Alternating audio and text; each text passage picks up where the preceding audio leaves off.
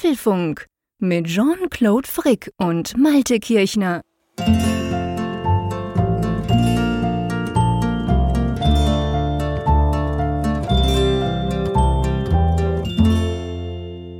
Folge 337 des Apfelfunk Podcasts, aufgenommen am Mittwoch, 20. Juli 2022. Und ja, für einmal, für ein letztes Mal in diesem Jahr, vermutlich, schalte ich nicht in die Schweiz, sondern zu meinem Niederlande-Korrespondenten. Hallo Jean-Claude, wie geht's dir? Hallo, lieber Malte. Ja, genau, Niederlande-Korrespondent. Wie ist die Lage? Noch ganz gut. Wie ist die Lage, genau. Die Lage aktuell ist, es ist nicht mehr so ganz so schrecklich heiß, wie es die letzten Tage war. Aber ich muss dir sagen, ich war ja zehn Jahre, wir sind jetzt, das darf man ja gar nicht laut sagen, zum zehnten Mal hier. Also seit zehn Jahren gehen wir hier in die Nordsee nach Flissingen im Sommer. Und ähm, ich bin ja durchaus süderprobt, weil ich früher meine Eltern, die hatten in Südfrankreich eine Wohnung, 30 Jahre lang. Ich bin da quasi aufgewachsen, in der Camargue, direkt am Meer. Da war es auch schon in den 80er und 90er Jahren tierisch heiß. Aber hey, 37 Grad war es gestern hier. Und die Tage davor war es auch so um und über 30 Grad. Das habe ich in den zehn Jahren, wo ich hier in den Norden gehe, noch nie erlebt. Ich habe mir am Strand die Füße verbrannt, weil ich natürlich völlig vergessen hatte, wie man das ja im Süden macht, so mit Strandschlappen und so, um quasi da vom Deich über den Strand ans Meer zu latschen, weil Ebbe war. Ich habe mir richtig die Füße verbrannt und es war unglaublich heiß. Also ehrlich gesagt, ich bin froh. Heute war wieder Nordseewetter, 22 Grad, mehrmals Regensturm, genauso wie ich es mag. ja, du siehst mich hier im Studio zwar auch bei 22 Grad Außentemperatur mittlerweile, aber das war nicht den ganzen Tag so. Heute waren es dann tatsächlich noch bis zu 33 Grad und mein Boah. Dachzimmer, Studio hat sich hier aufgeheizt wie so ein Pizzabackofen. Also aktuell mhm. bin ich bei 28 Grad. Es kam so ein bisschen eine kühle Brise rein, gerade als wir das Vorgespräch gemacht haben, aber damit nicht irgendein so Mofa jetzt hier den Apfelfunk ruiniert, habe ich jetzt das Fenster dann zugemacht und ich schwitze für euch damit ihr perfekte Tonqualität da draußen habt. Okay, Malte schwitzt für euch. Ich übrigens auch, nur einfach äh, wahrscheinlich nicht ganz so heftig, aber ich bin ja im Wohnzimmer von unserer Ferienwohnung. Die Ferienwohnung hat ein Wohnzimmer mit so einer Küche drin und dann so ein Gang mit Bad etc. und hinten sind zwei Schlafzimmer.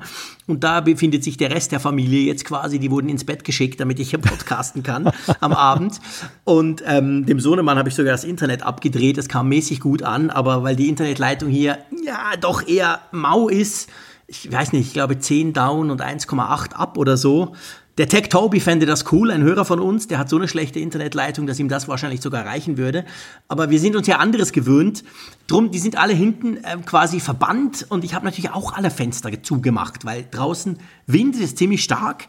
Würde ich aufmachen, es wäre cool, würde man das Meerrauschen hören, das direkt unterhalb ist, aber ja, der Tonqualität geschuldet, ist hier auch alles zu und tatsächlich, es wird auch schon wieder ein bisschen stickig. Wir müssen das nochmal klarstellen. Ich glaube, viele Stammhörerinnen und Hörer wissen das ja, wo du jetzt im Urlaub genau bist. Du hast gesagt Flissingen, aber das ist vielleicht ein Begriff, der nicht jeden etwas sagt. Wo in den mhm. Niederlanden ist denn eigentlich der Ort, wo du dich gerade aufhältst? Das ist in der, ähm, in der Region Seeland, also mit Z geschrieben, Seeland. Das ist eigentlich der ganz südlichste, westlichste Zipfel von Holland, beziehungsweise von den Niederlanden.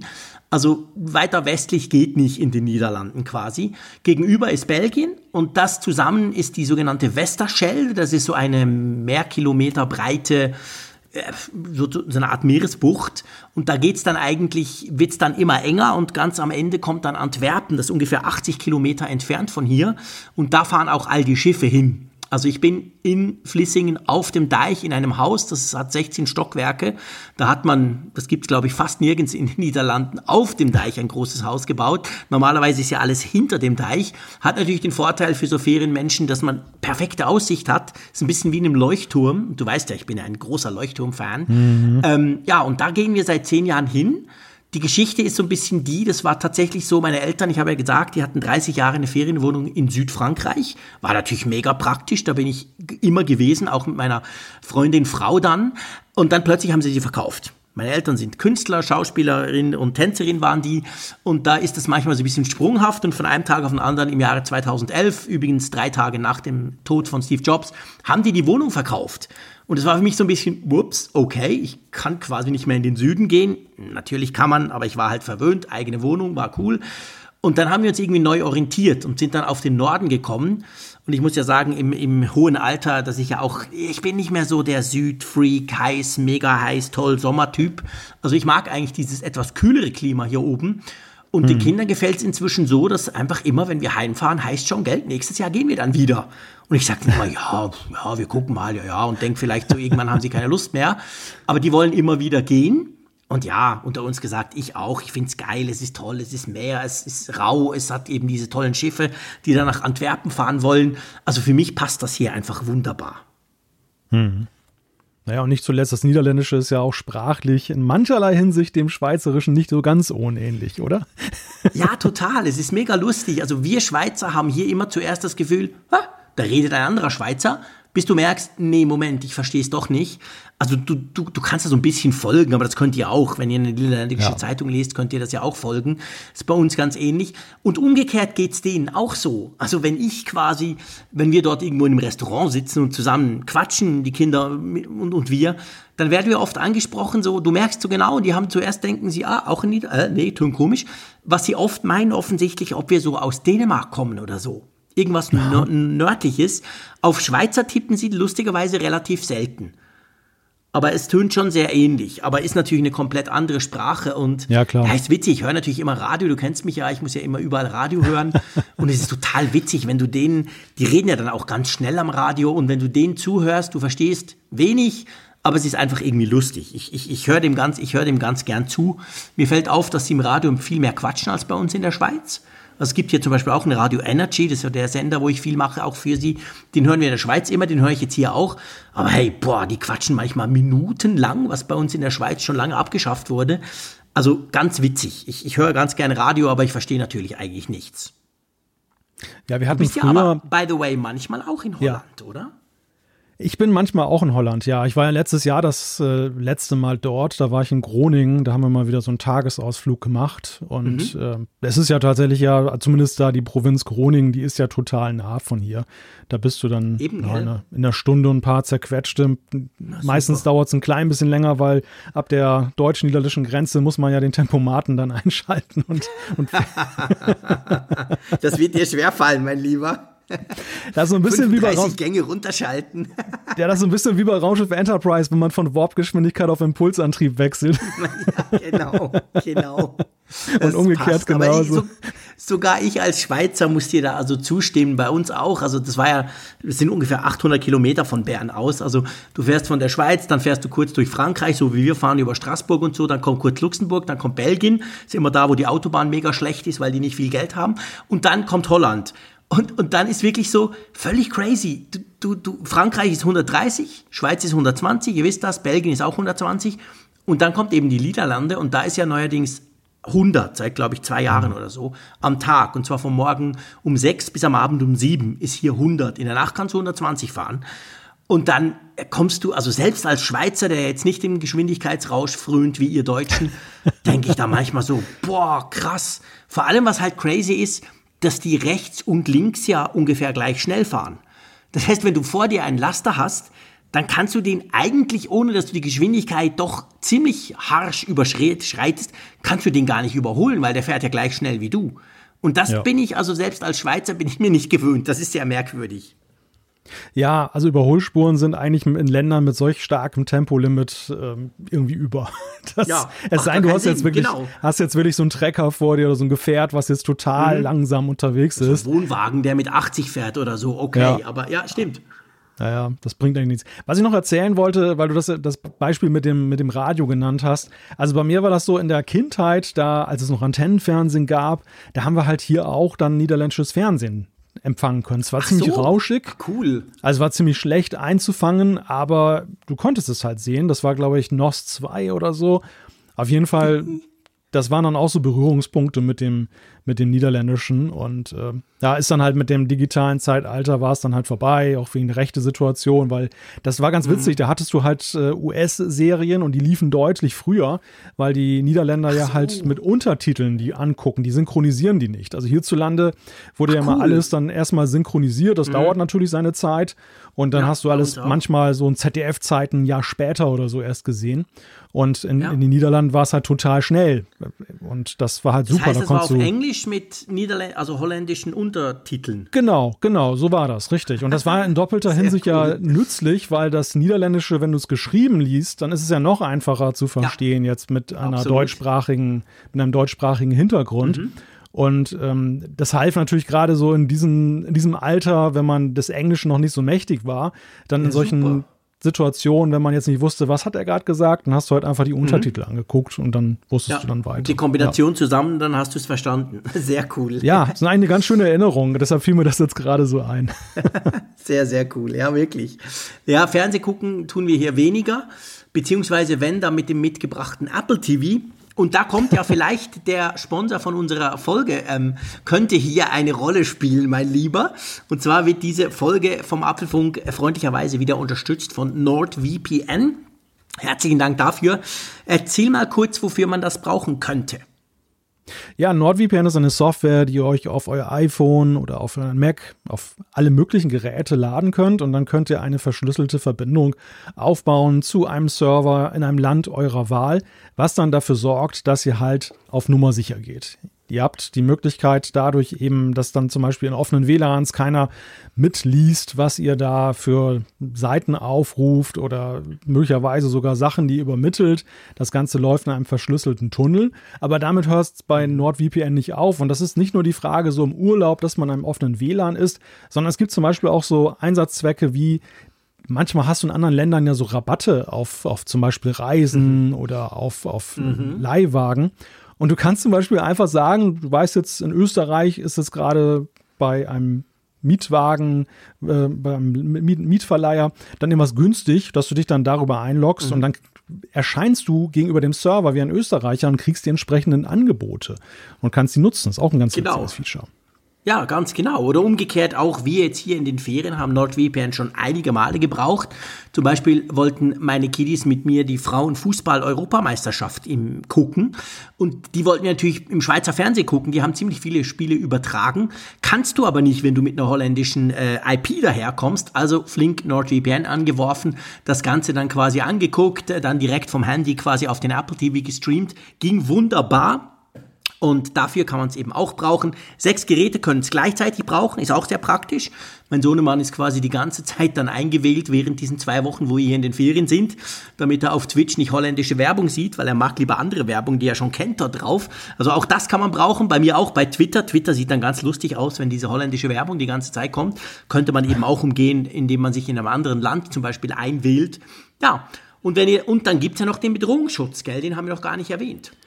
Genau, das ist auch ein ganz wichtiges Feature, gerade in diesen Zeiten. Damit könnt ihr Viren, Werbung, Tracker und einiges mehr blockieren. Das Ganze geht auch, wenn ihr jetzt nicht gerade eine VPN-Verbindung aufgebaut habt.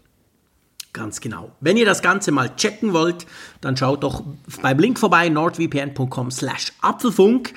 Und wir schmeißen das natürlich auch in die Show Notes. Würde uns freuen, wenn ihr da mal vorbeischaut. Und herzlichen Dank natürlich an NordVPN, dass sie diese Folge unterstützen. Ja, bevor wir zu den Themen kommen, mein Lieber, müssen wir noch ein kurzes, wirklich negatives Thema anwerfen äh, bzw. informieren, oder?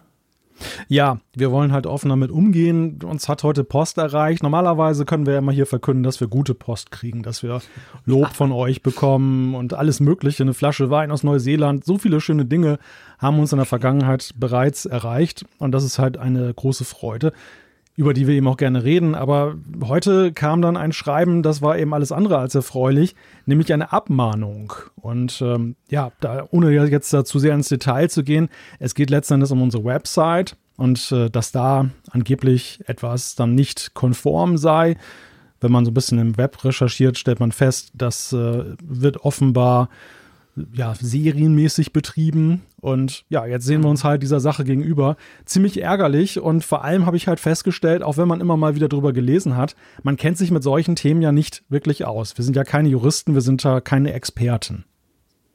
Nein, absolut nicht. Letztendlich, man hört immer wieder davon, ich als Schweizer höre auch immer wieder davon, dass das ja bei euch in Deutschland viel schlimmer ist, also dass dieses Abmahnwesen ja quasi professionell betrieben wird. Bei uns in der Schweiz ist das nicht ganz so, also wir hatten nie diese ganz krassen Abmahnwellen, weil das so rechtlich gar nicht möglich ist. Nichtsdestotrotz, es betrifft uns beide, der Apfelfunk ist unser Projekt und es ist natürlich super ärgerlich, weil egal wie das ausgeht, egal was wir da jetzt machen, wo wir uns da Hilfe holen, letztendlich wird es kosten, es wird so oder so Kosten generieren und das ist halt schade, weil ja, es ist, ihr wisst, das ist ein Hobbyprojekt von uns, das uns mit riesiger Freude erfüllt euch zum Glück ja als Hörerschaft auch. Das lesen wir immer wieder von euch. Und da sind das dann natürlich so Dinge, die du definitiv nicht bekommen willst. Man muss andererseits auch sagen, gell, eigentlich, man kann sich dagegen aber auch nicht schützen. Also das kann eigentlich jeden treffen, der eine Webseite ins Netz stellt, die, die quasi aus Deutschland kommt, oder?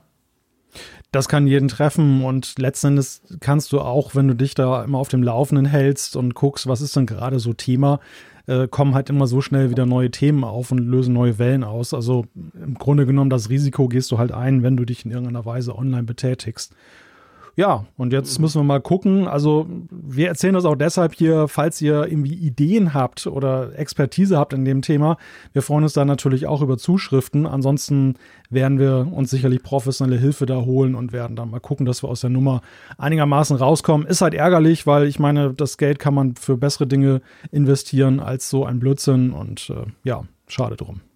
Ja, Definitiv. Also eben, wenn ihr was wisst oder wenn, wenn ihr da auch schon eine gewisse Expertise habt, dürft ihr uns natürlich sehr, sehr gerne schreiben. Nicht falsch verstehen, das ist kein Spendenaufruf, definitiv nein, nicht. keineswegs. Aber ähm, es ist wirklich einfach ärgerlich. Und ihr wisst, wir teilen unsere Freude, wir teilen aber auch unseren Ärger mit euch. Das gehört beim Apfelfunk ja irgendwie auch dazu. Darum wollten wir das einfach mal kurz thematisieren. Aber komm, lass uns zu den positiven Dingen, nämlich zu den aktuellen genau. Apple News kommen. Was haben wir denn heute auf der Themenliste? Wir kommen zu den positiven Dingen und es fängt tatsächlich positiv an, denn der Traum vom Smart Home, er rückt in einer viel besseren Form ein Stück näher, nämlich das Funkprotokoll Thread ist in Version 1.3.0 erschienen. Klingt erstmal nicht so toll, aber ist fantastisch. Genau, da müssen wir über eine schnittige Schnittstelle sprechen. Und zwar fragen wir uns, wann denn Apple NFC endlich aufschließt.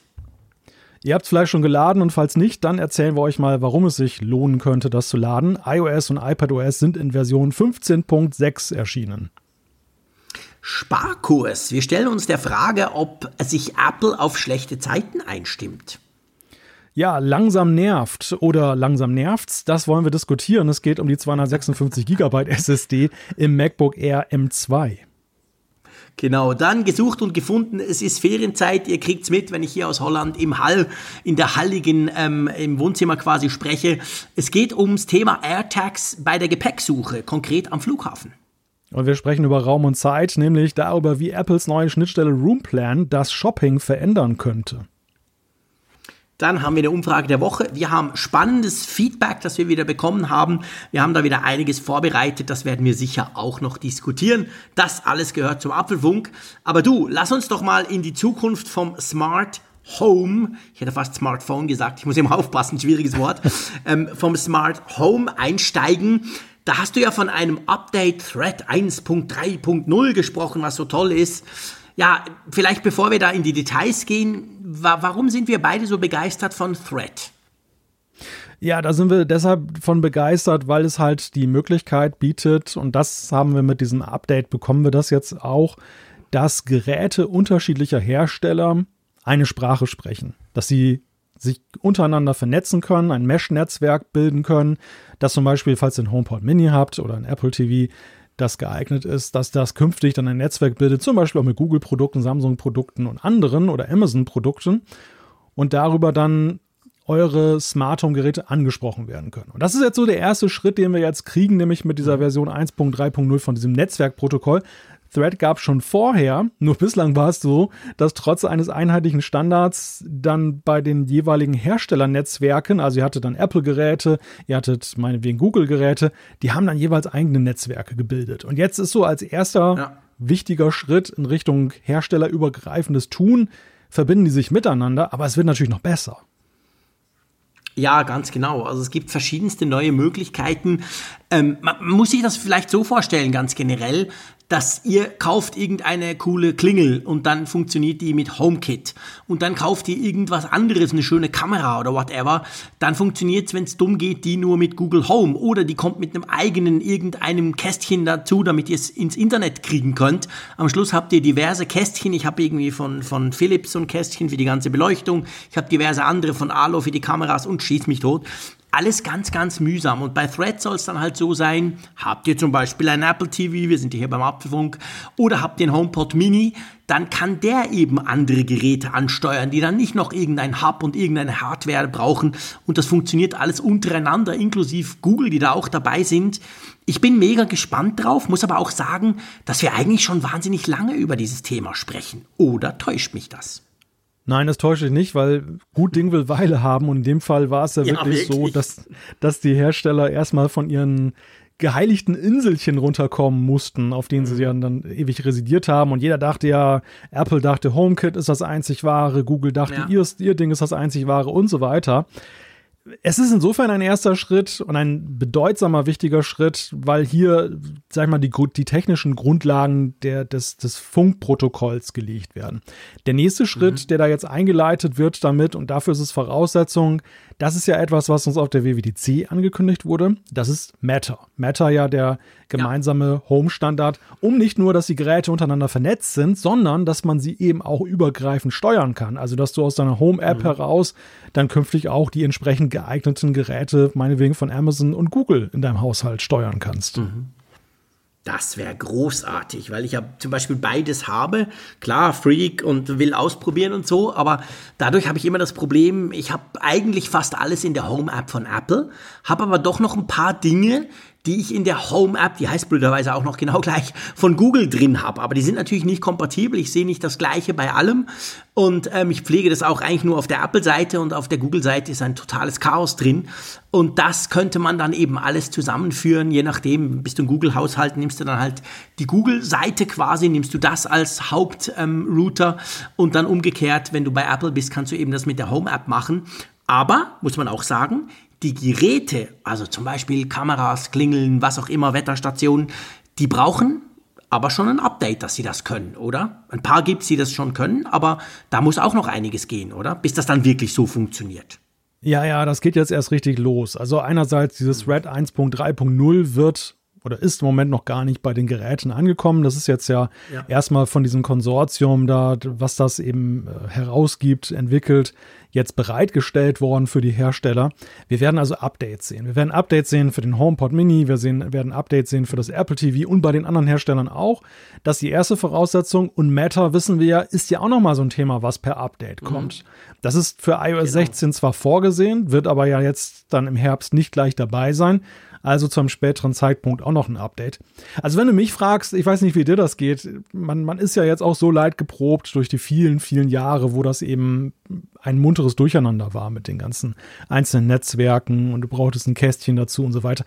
Ich kann das noch gar nicht so richtig glauben. Also ich habe manchmal echt so das Gefühl, dass das wird zwar irgendwie nicht. kommen, aber ich warte mhm. immer noch auf den Haken. Ich warte immer noch irgendwie darauf, dass die Hersteller ja. irgend so einen Wink machen, dass du irgendwelche Dinge ganz exklusiv nur doch nur in ihrem Geräteuniversum machen kannst und dass es dann halt so, ja, ich sag mal, so ein rudimentärer gemeinsamer Standard am Ende bleibt. Ja, das geht mir ganz genau gleich. Also ich bin da ganz bei dir. Ich meine, ich in einem Apple-Haushalt habe mich einfach darauf verlegt, dass ich in den letzten Jahren grundsätzlich nur Smart Home-Geräte gekauft habe, die dieses HomeKit-Icon auf der Verpackung hatten, damit ich wusste, okay, ich kann sie bei mir einbinden, der Rest war mir eigentlich wurscht. Aber es ist natürlich genau der Punkt. Also damit das am Ende dann wirklich funktioniert, dann brauchst du immer mehrere Seiten. Apple muss es unterstützen. Klar, wir haben jetzt einen Standard, die haben sich committed, die wollen das tun, Google desgleichen. Du musst die Hersteller haben, die das dann auch entsprechend implementieren, die dann halt sagen, okay, nicht HomeKit, sondern Thread und Matter werden jetzt unterstützt. Dazu muss man auch wissen, Thread ist die Sprache, Matter ist quasi das System, also auch das ist relativ komplex halt. Und ähm, ich glaube aber schon, ich, ich bin der Meinung, am, am, im, im, am Ende, keine Ahnung wann, es wird wahrscheinlich noch ein paar Jahre dauern, wenn wir ehrlich sind, irgendwann will ich nicht mehr über Mat, Matter und Thread und den ganzen Quatsch und HomeKit sprechen. Ich will einfach Smart Home Geräte haben. Punkt. eine Wetterstation, ja. was auch immer. Und das funktioniert einfach. Egal, wo ich, ob ich jetzt ein Apple-Haushalt bin oder nicht. Dahin gehen muss es, weil, seien wir ehrlich, Smart Home Stand heute ist noch viel zu kompliziert. Du musst viel zu viel wissen, du musst dich mit viel zu vielen Systemen auseinandersetzen. Das machen wir, das machen ein paar Interessierte. Aber willst du den großen Massenmarkt erreichen? Willst du meine Eltern damit irgendwie infizieren, weil sie das cool finden, wenn sie nicht mehr runterrennen müssen, um dem Postboten zu sagen, ja, okay, leg's dahin oder so? Dann muss das viel, viel einfacher werden. Und das zumindest verspricht das. Aber bis es soweit ist, ich glaube, das, das dauert noch recht lange. Ja, ich glaube, es ist aber auch eine große Freude für den Nerd, weil es ist erstens so, dass ja die, die Hersteller wie Apple werden ja jetzt ihr Wohl darin suchen, die bessere Steuerungs-App zum Beispiel anzubieten. Es gibt halt die mhm. gemeinsame Grundlage, aber nichtsdestotrotz zum Beispiel die Frage, wie organisiere ich das jetzt in meiner App? Wir, wissen, wir, wir haben jetzt ja. ja schon gesehen, die Home-App wird ja nicht ohne Grund aufgebohrt und verändert. Ja. Apple sieht eben, dass sie dann ja, sich behaupten müssen gegenüber, die Mitbewerb, gegenüber den Mitbewerbern, mhm. weil die vielleicht nachher die bessere Steuerungs-App einfach haben für HomeKit-Geräte. Das darf natürlich nicht passieren. Ja. Deshalb will Apple sich da mühen und die anderen machen es vielleicht auch. Also das ist ja ein, ein Wettbewerb im besten Sinne für den Verbraucher. Der zweite Punkt, den ich positiv sehe, ist halt, dass du auch viel flexibler wirst, zum Beispiel jetzt einen Gerätewechsel zu machen, also das Betriebssystem mhm. aufzuwechseln. Dass wenn du zum Beispiel von Apple zu Android willst oder umgekehrt, dass du nicht dann im Gefolge so mehr oder weniger dein Smart Home dann noch verlierst, weil du jetzt zum Beispiel HomeKit-Geräte hast mhm. und du willst in die Android-Welt, kannst du sie halt weiterverwenden. Auch das natürlich wunderbar. Na, gut, natürlich nicht aus Sicht von Apple, aber ich finde halt einfach, das Ganze ja. wird wie du schon sagtest, sehr viel einfacher und übersichtlicher, vor allem aber auch verbraucherfreundlicher. Ja, definitiv. Also bitte versteht mich nicht falsch. Ich bin ein mega Fan von Matter und Thread und der Idee, die dahinter steckt. Und ich freue mich sehr, sehr drauf. Ich bin halt einfach auch leidgeprüft, weil ich seit wirklich vielen Jahren schon Smart Home Geräte versuche in meinem Haus irgendwie zu integrieren. Gerade zuletzt natürlich mit der ganzen Solaranlage wurde mein Haus auf einen Schritt noch viel, viel smarter. Aber das war alles eigentlich viel zu kompliziert und zu mühselig. Und ich hoffe wirklich, dass es besser wird. Ich erwarte das auch und darum freue ich mich auch sehr, sehr drauf.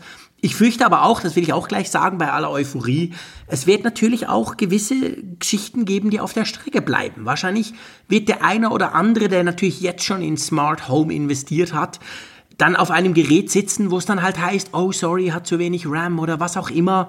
Ich erinnere an Netatmo, die Wetterstation, als die HomeKit bekommen haben, musstest du, zu, wenn du ältere hattest, und ich hatte so eine, musstest du die rausschmeißen, weil die hatte irgendwie zu, zu wenig RAM. Das hat einfach nicht gereicht, um HomeKit die, die Funktionalität noch zu integrieren. Genau gleich dürfte es bei Thread und Meta auch werden. Also wir werden nicht alle Geräte, die wir heute schon steuern können, Hokuspokus per Software in diese schöne neue Welt kriegen, fürchte ich.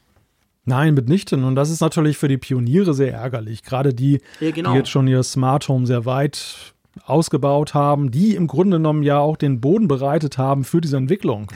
Die werden am mhm. Ende die Gestrafen sein teilweise, weil sie ihren Gerätepark, ja. also im schlimmsten Fall ganz und ähm, ja im Normalfall zumindest teilweise dann eben werden ersetzen müssen. Das ist natürlich wirklich schade, ja. aber gut, ich meine, das ist das Risiko, dass wir alle eingegangen sind. Wir haben ja diese Geräte auch in dem Bewusstsein Klar. gekauft, dass wir wussten, dass das halt so blöd ist, dass jeder natürlich. halt nur seinem Herstelleruniversum ist. Ja. Nein, ich habe das jetzt auch nicht so empfunden, aber ich denke mal schon, dass mhm. das ein Thema da wirklich da draußen ist. Es wird natürlich diese negativen Aha-Momente geben, dass dann einige nachher sehen, okay, ja. ich bin halt da raus erstmal beim Meta. Ja, ganz genau. Aber wenn es dann mal soweit ist und alle das haben, alle Geräte und eben die Hersteller, die Großen, das quasi implementieren, dann finde ich es cool. Und du hast vorhin noch angesprochen, ich möchte da noch kurz drauf eingehen. Du hast ja die, Home-App angesprochen von Apple, die mit iOS 16 ja viel besser werden soll oder wird.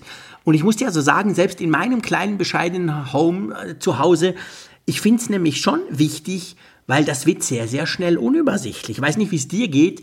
Also ja. es ist nicht so, dass ich das komplette Hightech-Haus schon habe. Ich habe ja ein altes Haus, da, da ist alles ein bisschen schwieriger. Aber ja, ich habe halt schon einige Lampen, ich habe auch einige Kameras, ich habe einige Sensoren und Wetterzeugs. Aber hey, meine Güte, wenn ich da die Home-App aufmache, also zum Glück habe ich sie so einigermaßen ein bisschen organisiert in Zimmer und so, aber äh, übersichtlich ist anders. Also ich könnte mir da durchaus vorstellen, dass da Apple, wenn man das mal ein bisschen weiterdenkt und wir uns überlegen, da kommt dann noch der Kühlschrank und weiß nicht was alles noch dazu, mhm. dann wird es dann sehr, sehr kompliziert und unübersichtlich in der App, oder? Ja, absolut. Die, die Home App hat sich ja entwickelt von so einem, ja, man hatte das Gefühl, Machbarkeit, einer Machbarkeitsstudie. Wie könnte, wie könnte, wie könnte Smart Home aussehen? Hat die sich halt schon positiv entwickelt, dass sie halt dann, du hast diese Zimmergeschichte angesprochen, äh, auch mit der Automatisierung, mit den Kurzbefehlen im Zusammenspiel hat mhm. sich auch einiges getan. Nichtsdestotrotz, ich beobachte genau das. Ich habe ja auch kein ausgeprägtes Smart Home. Ich habe ein paar smarte Steckdosen, hier und da irgendwie so ein Lämpchen und so weiter. Also nicht der Rede wert, andere sind da viel, viel weiter. Aber ich selbst, ich habe dann oft das Gefühl, hm, irgendwie so ganz optimal wirkt es nicht, da ist noch Luft nach oben. Und da sehe ich halt wirklich jetzt die Chance, weil ich glaube, das ist eben die viel größere Herausforderung. Es ist jetzt nicht die Frage, dass jetzt irgendwie HomeKit, das ist halt etabliert und andere Standards sind auch etabliert. Was wir jetzt sehen wollen, ist dann eben die perfekte Lösung, um das zu automatisieren und äh, zu organisieren erstmal. Ja. ja definitiv, das sehe ich ganz genau gleich wie du. Und übrigens fällt mir gerade auf, ähm, weißt du, was meine größte Angst ist beim Podcasten in den Ferien? Dass du Wasser über deine Tastatur schüttest? Ja, genau, hundertprozentig, genau. Ich habe jetzt gerade Wasser eingeschenkt, weil es wirklich auch bei mir hier furchtbar schwül ist. Und ich meine, zu Hause habe ich einfach die Tastatur vor mir liegen. Das wäre natürlich auch doof, aber das wäre jetzt kein Totalschaden, wenn da mal was passiert. Und ich habe einen großen Schreibtisch. Hier sitze ich am Esstisch, alles so ein bisschen klein. Ich habe noch so ein, so ein Kissen hinten dran, damit es nicht so ganz brutal halt und so. Und habe jetzt gerade Wasser eingeschenkt und dachte so, so, so ungeschickt wie ich immer bin, ich leere das sicher jetzt noch ins MacBook und dann ist dann, dann ist dann Ende Gelände, dann bin ich plötzlich weg. Also wenn ich plötzlich weg bin, dann hat, kam eben doch Wasser rein. Also wenn wir nur noch Blubbern aus Flüssigen hören, dann wissen wir Bescheid. Ja, dann ist dann vorbei, genau. Nein, das wollen wir nicht hoffen. Aber ja, auf jeden Fall, also eigentlich rosige Zeiten für Smart Home. Rosige Zeiten auch letztendlich für die, die das vielleicht nutzen wollen und vielleicht gerade wegen dieser Komplexität bis jetzt dachten, ja, wuh, nein, wow, ich warte noch ein bisschen. Also man kann grundsätzlich sagen, das wird besser. Und wir schauen einfach mal, wie schnell das dann dauert. Ich kann jetzt schon sagen, mir dauert es zu lange. ja, das stimmt. Gut, ja, das nächste, apropos das nächste, zu lange. Hm, genau, das nächste oder? Thema. Wir sprechen über eine schnittige Schnittstelle, haben wir ja vorhin schon angekündigt. Es geht um Apples NFC-Schnittstelle, die im iPhone drin steckt. Mit der kann man ja wunderbare Sachen machen, wenn man den Apple Pay verwendet beim Bezahlen. Und das geht aber nicht mit anderen Zahlungsanbietern. Das ist ein Thema, was in Europa ja schon lange diskutiert wird, wo die EU ja zuletzt ja. auch gesagt hat, Apple, das geht so nicht. Das, da haben sie eine Rüge bekommen und wer weiß, was auch der Markets Act, der jetzt besprochen, äh, der jetzt beschlossen wurde, am Ende dann da bewirkt, dass Apple das möglicherweise mhm. öffnen muss in Europa. Jetzt droht ihn aber, und das ist die Neuigkeit, Ungemach auch in den USA. Denn dort gibt es eine mögliche Sammelklage. Auf jeden Fall hat eine Bank aus dem US-Staat Iowa äh, geklagt gegen Apple oder Klage eingereicht. Sie sagen halt, ja, wir können halt, wenn wir auf iPhone oder anderen Apple-Geräten so eine Bezahlfunktion anbieten wollen, nur Apple Pay nutzen. Wir müssen dafür Gebühren bezahlen an Apple. Das müssen wir bei Google nicht. Mhm. Und ähm, sie fordern halt von Apple neben dem Schadensersatz für die bislang gezahlten Gebühren, dass die NFC-Schnittstelle geöffnet wird. Und das ist gut, ich meine, klagen können viele, aber was dem Ganzen noch so ein bisschen mehr Ausdruck verleiht, ist, dass da jetzt auch noch eine Anwaltskanzlei sich das Ganze angenommen hat, die mit E-Books und mit dem Vertreten von kleinen Entwicklern bei den App Store-Gebühren sehr erfolgreich gewesen ist gegen Apple. Nämlich da gab es dann am Ende Vergleiche, wo mehrere hundert Millionen US-Dollar gezahlt werden mussten. Ja, krass, genau. Ja, ist eigentlich spannend, dass, dass, dass das jetzt mal etwas ist, was in den USA deutlich später kommt. Also gut, es ist ja generell bei Regulierungen so, dass die USA da immer ein bisschen länger warten. Das sehen wir bei der EU auch, haben wir vor ein paar Wochen ja auch schon drüber gesprochen, über diesen, ähm, über diese neue, neuen Geschichten, die da kommen bei uns. Aber es ist tatsächlich so, auch bei uns in der Schweiz sogar für einmal gibt es da nämlich auch schon länger Untersuchungen der Wettbewerbskommission, ähm, und zwar geht es da um Twint. Twint, das ist so eine Bezahllösung in der Schweiz. Das ist eigentlich die Bezahllösung der Schweizer Banken. Und das funktioniert ganz ähnlich wie Apple Pay, aber eben natürlich, du kannst die NFC-Schnittstelle nicht brauchen. Du kannst nicht einfach so Handy dran halten, Apple Watch und zack, sondern es geht so mit QR-Code und ist so, ja, so ein bisschen frickelig eigentlich das Ganze. Und da gibt's eben genau die gleichen ähm, Bestrebungen, dass man Apple zwingen will, diese NFC-Schnittstelle zu öffnen. Und ich glaube, wir haben schon vor ein paar Wochen mal darüber diskutiert. Und wir waren ja beide auch der Meinung, warum Apple das jetzt nicht tut. Das ist doch eigentlich eine Flanke, die tut Apple, die, die kann Apple potenziell wehtun, weil eben man sieht, es gibt da eine große Opposition fast weltweit dagegen, dass das Apple nicht öffnet. Und so viel Schaden würde es ihnen eigentlich nicht, oder? Ja, Sie behaupten ja das Gegenteil. Sie sagen ja, das wäre in Sachen Sicherheit ein großer Rückschritt und würde Probleme bereiten.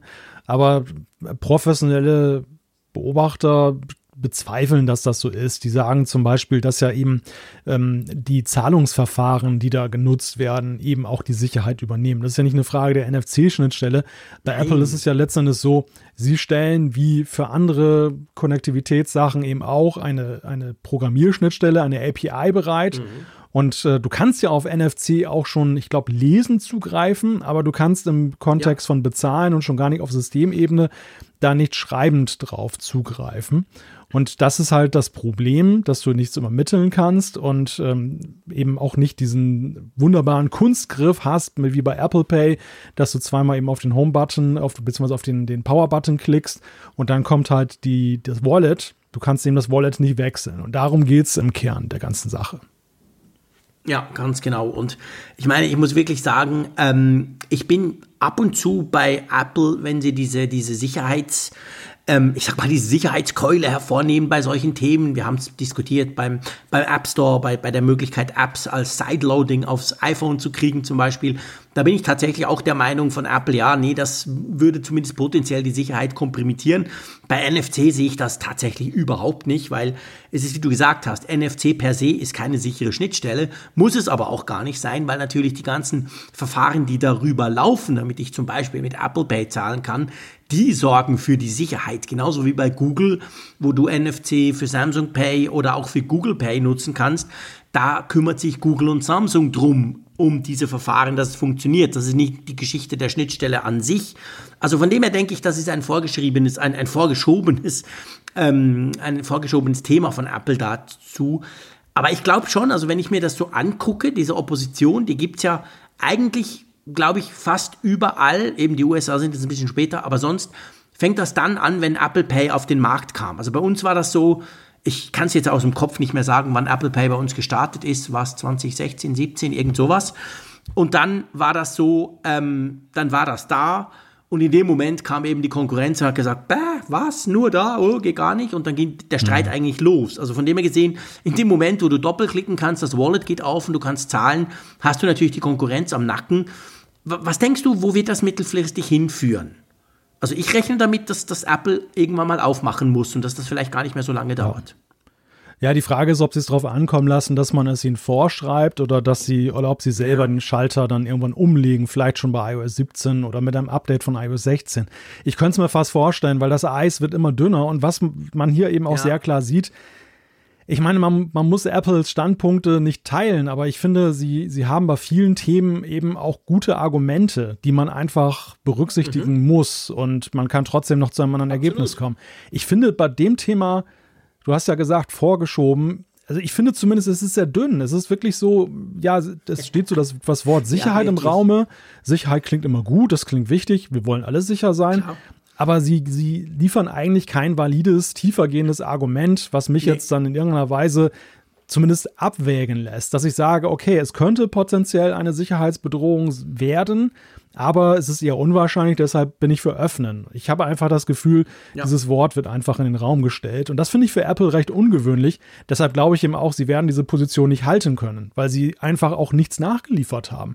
Mein Eindruck ist, ihnen geht es zuallererst mal darum, darum, dass sie das Monopol für die gar nicht mal jetzt nur wegen des Geldes. Ich glaube, es geht ihnen einfach auch um das, um das äh, Erscheinungsbild, dass, dass es, es ihnen missfällt. Ja. ja, im Grunde ist es ja so wie bei den Zifferblättern der Apple Watch. Wenn sie jemand dazu verdonnern genau. würde und würde sagen, hey, du musst zum Beispiel auch Zifferblätter von Google zulassen. Das würde die Apple Watch ja von der Sicherheit her nicht kompromittieren. Aber es wäre halt für Apple mit ihrem Anspruch, eben aus einem Guss etwas zu liefern, total unerträglich. Und ich glaube, das gleiche ist bei der Wallet eben auch so. Sie wollen dieses Payment-System im voll im Griff haben. Das ist ihr Ding auf Systemebene. Am Anfang hat sie auch gar keiner ernst ja. genommen, das muss man ja auch noch dazu sagen. Apple Pay tröpfelte ja erst so langsam auf den europäischen Kontinent, habe ich in mhm. Deutschland auch beobachtet. Keine der Banken hat ja. sich wirklich drum geschert. Und als Apple Pay dann Nö. plötzlich erfolgreich war, dann hieß es plötzlich, ja, das muss aber für jeden offen sein. Ja, natürlich. selbstverständlich. Es wurde massiv unterschätzt am Anfang, klar, logisch. genau. Ja, das das ist absolut so, natürlich. Da konnte Apple auch eine Zeit lang, und ich glaube in den USA war das noch viel krasser als bei uns, weil es ja auch früher gestartet ist, konnten die dann eine Zeit lang quasi räubern, so nach dem Motto, äh, zahlen mit dem Smartphone, was ist das komisches, boah, sollen diese komischen Tech-Companies das mal machen. Und dann haben natürlich die Banken irgendwann gemerkt, oh shit, das brauchen die Leute wirklich, die Leute finden das mega cool, hey, wir wollen da auch mitmischen. Und dann bist du natürlich an diese Hürde gestoßen. Ähm, ich sehe das genau gleich wie du. Also ich denke auch, ähm, Apple war da verwöhnt, sie konnten sich das am Anfang leisten. Aber inzwischen ist natürlich Zahlen mit dem Handy, ich sehe es auch hier in Holland, längst nicht mehr dieses, Hä, was machen Sie denn da? Sondern es gehört langsam und denke ich auch, wird langsam normaler. Und dadurch auch, weil es viel mehr Leute nutzen. Und dann wird diese strikte, dieses strikte typisch Apple, hey, das geht nur bei uns, geht nur bei uns und geht nur mit unserem Dienst, das ist nicht mehr haltbar. Und ich glaube auch, dass das eher früher passiert als später. Ja. Ja. Apropos ähm, Geld, apropos passiert, Sparkurs. Ja. apropos, nee, da sind wir noch gar nicht, sondern früher Ach, passiert ist apropos Update. Genau. Und zwar, ähm, das ging jetzt doch dann relativ schnell. Wir haben heute Abend, Mittwochabend, Apple hat es mal wieder gut getimt, ich glaube um 19 Uhr wie immer, kamen iOS und iPadOS 15.6 raus. Tönt jetzt nicht nach einem gigantischen Update, aber man muss sagen, wahrscheinlich dürfte das eines der letzten so richtigen Updates für iOS 15 sein, oder? Deshalb bin ich auch jetzt gerade schon da so drüber hinweggeeilt, weil die genau. Release Notes sind nun wahrlich nicht so der spannendste Lesestoff Nein. des heutigen Tages.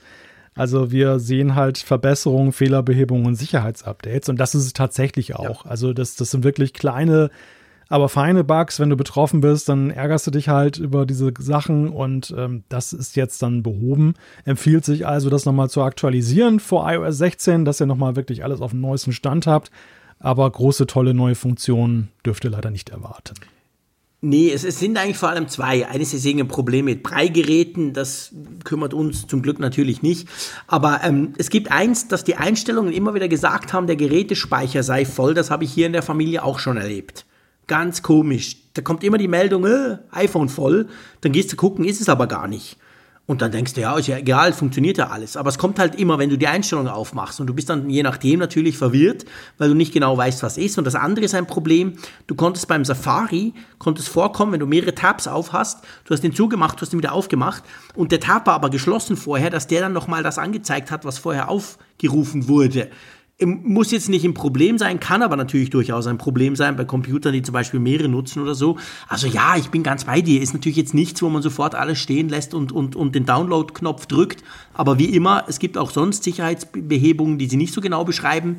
Von dem her lohnt sich eigentlich immer sowas zu tun. Also von dem her gesehen kann man das runterladen. Bei meinem iPhone waren es nur 500 Megabyte. Die habe ich auch hier mit der langsamen Leitung runtergezogen. macOS kam auch raus, gell? macOS, was ist es? 12.5, glaube ich kam eben auch raus. Habe ich mich nicht getraut zu drücken, weil ich nicht wollte, dass das MacBook Pro hier, während wir, während wir den Podcast aufnehmen, über diese shitty Leitung noch hinten dran irgendein Update versucht zu ziehen. Darum weiß ich nicht, was da in den Release Notes steht, aber wahrscheinlich wird es eh nicht sein, oder? Der Gong aus Flissingen dann. Ja, genau, der Gong aus Flissingen, da ist er plötzlich doch wieder offline, Bong, ohne Wasser Reboot. im Notebook, Dong, Reboot und dann Shit. Nee, das Problem wäre die Internetleitung, das würde relativ, die wäre dann ziemlich belegt. Ja. Aber ja, auf jeden Fall, wir wollten es euch nicht vorenthalten, vor allem weil Apple ja so freundlich ist, das immer auf den Apfelfunk zu timen. Dann bringen wir es natürlich auch aus Thema. Aber ja, ist kein Riesen-Update. Das große Update, auf das warten wir alle und das ist dann iOS 16. Ich glaube, da kamen auch irgendwie neue Betas, ne? Zumindest WatchOS und macOS Ventura, da sind heute, glaube ich, neue Betas ich gekommen. Ja, weiß ja. es gar nicht. Das kann hab sein, ich mit die habe ich jetzt hier in den Ferien nicht im Griff. Habe ich mit einem Auge gesehen, dass die HomePod, nee, die HomePod-Software ist jetzt ja auch ein 15.6, aber ich sehe hier, dip, dip, dip, wo ist es denn in der Liste? Irgendwo war es hier gerade. Naja, egal. Also auf jeden Fall, mhm. da soll wohl auch irgendwie eine ja. neue Beta rausgekommen okay. sein. Okay. Aber wir cool. sprechen über ein anderes Thema. Wir sprechen jetzt über den Sparkurs, den ich schon versehentlich dann eingeleitet habe. Wir lesen, dass Apple seine Neueinstellungen bremst und insgesamt auch so ein bisschen weniger ausgeben will an Geld im nächsten Jahr. Was hat es denn damit auf sich? Ja, es geht um einen Bericht von Mark Gurman ähm, von Bloomberg. Ihr kennt den schon, den zitieren wir ja ab und zu mal wieder. Und da spricht er davon, dass gewissen, in gewissen Teams für nächstes Jahr will man ähm, langsamer Leute einstellen und überhaupt generell das Geld, was man da in, für bestimmte Projekte und Teams, die sind aber noch nicht, nicht, nicht so ganz genau geklärt, was es denn ist, will man quasi so ein bisschen ähm, das Geld zurückfahren. Ich sag's mal so. Und das wäre jetzt, ich ich sage einfach mal, das wäre jetzt nicht unbedingt ähm, ein Riesenthema. Das machen Firmen ab und zu, völlig normal. Aber man muss sagen, es geht halt um Apple, es geht um einen der wertvollsten Konzerne der Welt, es geht um einen Konzern, der uns seit Jahren, egal was passiert, immer wieder dadurch verwöhnt, dass sie gigantische Quartalszahlen präsentieren. Und dann ist natürlich so eine Meldung, wird so ein bisschen anders gelesen, oder? Ja, das ist schon, glaube ich, so ein Faktor, der so, ja, was psychologisch was auslöst. Dass wenn so ein großer wie Apple dann solche ja nicht drastischen Veränderungen macht. Wir reden ja jetzt über die Reduzierung der Neueinstellung. Wir, wir reden ja nicht ja, über eine, eine, Reduzierung des Personalkörpers. Da sind ja eben noch ganz andere Steigerungsstufen möglich dann auf dem weiteren Weg. Nichtsdestotrotz ist es natürlich so, dass Apple eben ja auch ein sehr gutes Händchen dafür beweist, solche Stimmungen vorher zu erkennen. Das macht ja auch ihren Erfolg ja eben aus, dass sie immer sehr gut eben berechnen können, wie mhm. verhält es sich mit Nachfrage und sie sind eher konservativ auch unterwegs. Das haben wir auch in der Vergangenheit gesehen.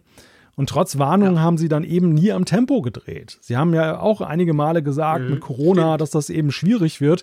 Aber wir haben eben diese News nicht gelesen oder gehört, dass sie jetzt dann irgendwie an ihrem Ausbautempo, ihrem Wachstum dann irgendwie schrauben. Und dass sie das jetzt tun, ja, das lässt dann schon, ich, ich fühlte mich so erinnern an unsere letzte Sendung, als wir auch noch da kurz so darüber gesprochen haben, mit Blick auf Inflation und das nächste iPhone und so weiter. Mhm. Da waren wir ja auch ja schon so genau. ein bisschen skeptisch. Ja, absolut. Also letztendlich, es hat so ein bisschen, ging mir auch so, als ich diese Meldungen gelesen habe, dachte ich so, hey, das tönt wie so eine Art Bestätigung von dem, was wir so ein bisschen orakelt hatten. Äh, keine Angst, das haben ganz viele Orakel. Es geht jetzt nicht darum, dass der Apfelfunk irgendwas rausgefunden hat. Aber es geht mehr darum, wir haben genau darüber gesprochen. Hey, es wird dann spannend zu sehen, wie das neue iPhone ankommt. Ob die Leute dann eben sagen, hm, Inflation sehr schwierig, unglaublich, die Preissteigerungen in jedem Bereich, die Löhne aber natürlich nicht. Ähm, dann muss man eben gucken, was man sich wo kauft. Wir haben beim, ich glaube, das MacBook Air war, war der Auslöser dafür, dass wir darüber diskutiert haben. Und ähm, das zeigt jetzt so ein bisschen, dass Apple das ja offensichtlich auch denkt. Und man muss ja auch sagen, dass der Tim Cook, der hat ja beim, beim, beim letzten Earnings Call, also ähm, bei den letzten Quartalszahlen, hat er auch gesagt, dass sie durchaus einen Effekt bei den Inflationen sehen, dass das einen Impact auf die großen Margen und generell auf alles haben wird. Also von dem her gesehen, natürlich ist Apple sich das bewusst und es könnte unter Umständen damit zusammenhängen. Die Börse hat auch gleich reagiert nach diesem Bloomberg-Bericht. Ist die, ist die, ist, ist die Apple-Aktie um, was war es, 2% oder so runtergegangen. Das war immerhin in den letzten drei Wochen der größte Tagesverlust ich meine, im Moment ist sowieso schwierig für Tech-Aktien in den letzten Wochen sowieso, aber generell, also es zeigt schon so, dass könnte eben wirklich offensichtlich auch an der Börse als Zeichen gelesen werden, dass sich Apple auf in irgendeiner Form härtere Zeiten einstellt, oder? Ja, ja, ja, klar. Sowas machst du mit einer gewissen Nachhaltigkeit und nicht jetzt nur für den Moment, ja. dass du jetzt sagst. Genau. Ich, wir wissen ja alle, es gibt ja eben auch ein großes äh, Rennen um Fachkräfte, darauf leichtfertig zu verzichten. Aktiv ähm, du, also gerade die Tech-Konzerne, die horten ja auch so ein bisschen die Leute, äh, dass sie sie überhaupt erstmal haben, damit sie dann, dann Pläne in die Tat umsetzen können. Und das ist schon sehr ungewöhnlich, dass man eben da leicht, also man würde nie leichtfertig darauf verzichten. Ich muss übrigens noch ganz schnell eine Korrektur einwerfen. Ich habe nämlich mal nachgeguckt. Ja. In meinem RSS-Reader erschien hier bei 9 to 5 Mac, dass äh, Apple angeblich macOS 13 Ventura Beta 4 und WatchOS 9 Beta 4 rausgehauen hat. Mhm. Aber die haben wohl aus Versehen auf den Knopf gedrückt und haben vorgefertigte Meldungen rausgehauen, weil online erscheint jetzt eine 404-Meldung. Also das ist irgendwie eine, ist hier noch eine oh. Karteileiche in meinem Reader, aber okay. Also bevor ihr schreit und sagt, es ist gar keine Beta erschienen, da haben die Kollegen ja. wahrscheinlich ihre Vorlagen aus Versehen mal kurz rausgehauen. Genau, peinlich, peinlich. genau, ja. Ja, man muss ja auch sagen, es ist, es ist vielleicht, um, um das auch noch generell so ein bisschen einzuordnen, diese Bloomberg-Meldung, das schreiben sie auch selber. Sie sagen auch, ähm, dass Apple zum Beispiel weniger Leute anstellt, beziehungsweise Moment, ja genau, weniger Neueinstellungen tätigt, werden ja keine Leute entlassen. Nicht, dass wir uns da falsch verstehen, du hast das auch schon gesagt. Das ist etwas, was ab und zu vorkommt. Zum Beispiel 2019 am Anfang und dann ähm, gleich am Anfang der Pandemie haben sie das auch so gehandhabt. Dass aber die, die Budgets quasi so ein bisschen gekürzt werden oder weniger stark wachsen, als die einzelnen Teams das vielleicht erwartet hätten, weil jetzt sind wir ja in dieser Budgetphase für nächstes Jahr. Das ist offensichtlich eher noch seltener. Also das ist seltener als das mit den Leuten, dass man sagt, okay, wir stellen ein bisschen weniger Leute ein im nächsten Jahr. Und das zusammen ergibt dann halt so ein bisschen die, ja, die Frage, was da Apple vorhat. Aber ich glaube auch, dass sie halt wahrscheinlich einfach mal, man, man kann jetzt so vielleicht, ich weiß nicht, wir wissen es natürlich nicht, ob Apple schon etwas antizipiert, das sie jetzt schon stark sehen, weißt du? Sie haben ja die Zahlen, mhm. die haben ja die täglichen Zahlen quasi. Oder ob sie etwas antizipieren, womit sie dann rechnen, was dann später erst noch einen Effekt haben wird. Das können wir natürlich nicht sagen, oder? Ja, es sind natürlich ganz viele Deutungen möglich. Ähm, sie haben ja. ja, sehr viel Geld auch ausgegeben in den letzten Jahren für Research and Development, also für die Entwicklung. Mhm. Und wir lesen und hören ja auch viel davon, dass diese Entwicklungen jetzt an Punkte geraten, wo eben auch entweder ein Produkt rauskommt oder nicht. Wir haben es zuletzt mit ja. dem Auto so ein bisschen gehört, dass es da über die Jahre schon köchelt und dass das jetzt an einem Punkt ist, wo eigentlich mal eine Weiche gestellt werden muss. Und wir hören es ganz klar beim Thema Augmented Reality Headset. Natürlich wird das weiterentwickelt, aber ich glaube, die Grundlagenforschung, die man vor dem ersten Produkt macht, ist natürlich wahrscheinlich mal weitaus größer und du gibst viel mehr Geld aus, weil du viel mehr versuchst, als Klar, nachher im laufenden Betrieb. Absolut. Und vielleicht sind sie auch einfach an so einem Punkt, dass jetzt. Könnte auch sein sei mal mit dem konjunkturellen Ausblick auf der einen Seite und mit dem Status ihrer Projekte auf der anderen Seite, dass es gar nicht so eine drastische Sache ist, die sie jetzt da umsetzen. Ja. Man muss natürlich auch sehen, am Ende haben sie vor allem, und das, das zeigt jetzt der Ausschlag an der Börse, es ist auch so ein bisschen eine Wertkorrektur, die man vorwegnimmt, bevor dann äh, später mit den Quartalzahlen zum Beispiel so ein heftiger Ruck kommt, dass man jetzt schon an den Stellrädern dreht, die Kostensituation ein bisschen zu reduzieren, damit es am Ende bei den Quartalzahlen wieder ein bisschen besser aussieht in, sagen wir stürmischen Zeiten. Ja, absolut. Das könnte definitiv auch sein. Und es ist nicht so, dass Apple irgendwie Research and Development, also Entwicklung quasi massiv runterfährt. Darum geht es in keiner Art und Weise.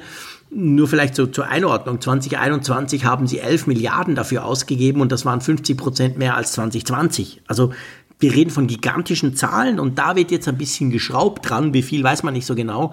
Also nur einfach, um das noch so ein bisschen in, in Perspektive zu setzen. Also Apple ist da voll dran, aber ich finde auch das, was du gesagt hast, mit je nach Stand von Projekten und von, von, von neuen, neuen Dingen, die kommen, brauchst du halt mehr oder weniger Geld bei der Entwicklung. Das könnte ja zum Beispiel bei der Brille, mit der wir ja nach wie vor rechnen, könnte zum Beispiel das genau so ein Punkt sein. Wenn es jetzt darum geht, die einfach auf den Markt zu bringen, die zu produzieren, die vielleicht noch so ein bisschen fein zu tunen, dann braucht das definitiv weniger Geld, als wenn du einfach am Anfang mal überlegst, was wollen wir überhaupt tun, oder? Ja, also zumindest habe ich den Eindruck, sie haben in den letzten Jahren sehr viel aufgebaut an Manpower, ja. an, an äh, ja. Projekten. Und ähm, ja, ich sehe jetzt nicht das dritte Projekt momentan, dass das jetzt schon gerüchteweise zu hören ist, dass sie noch irgendwas anderes, was weiß ich, den, den sprechenden Badezimmerspiegel oder so jetzt machen, sondern dass diese beiden Projekte ja, halt irgendwie noch. Mit Siri ausgerechnet, ja.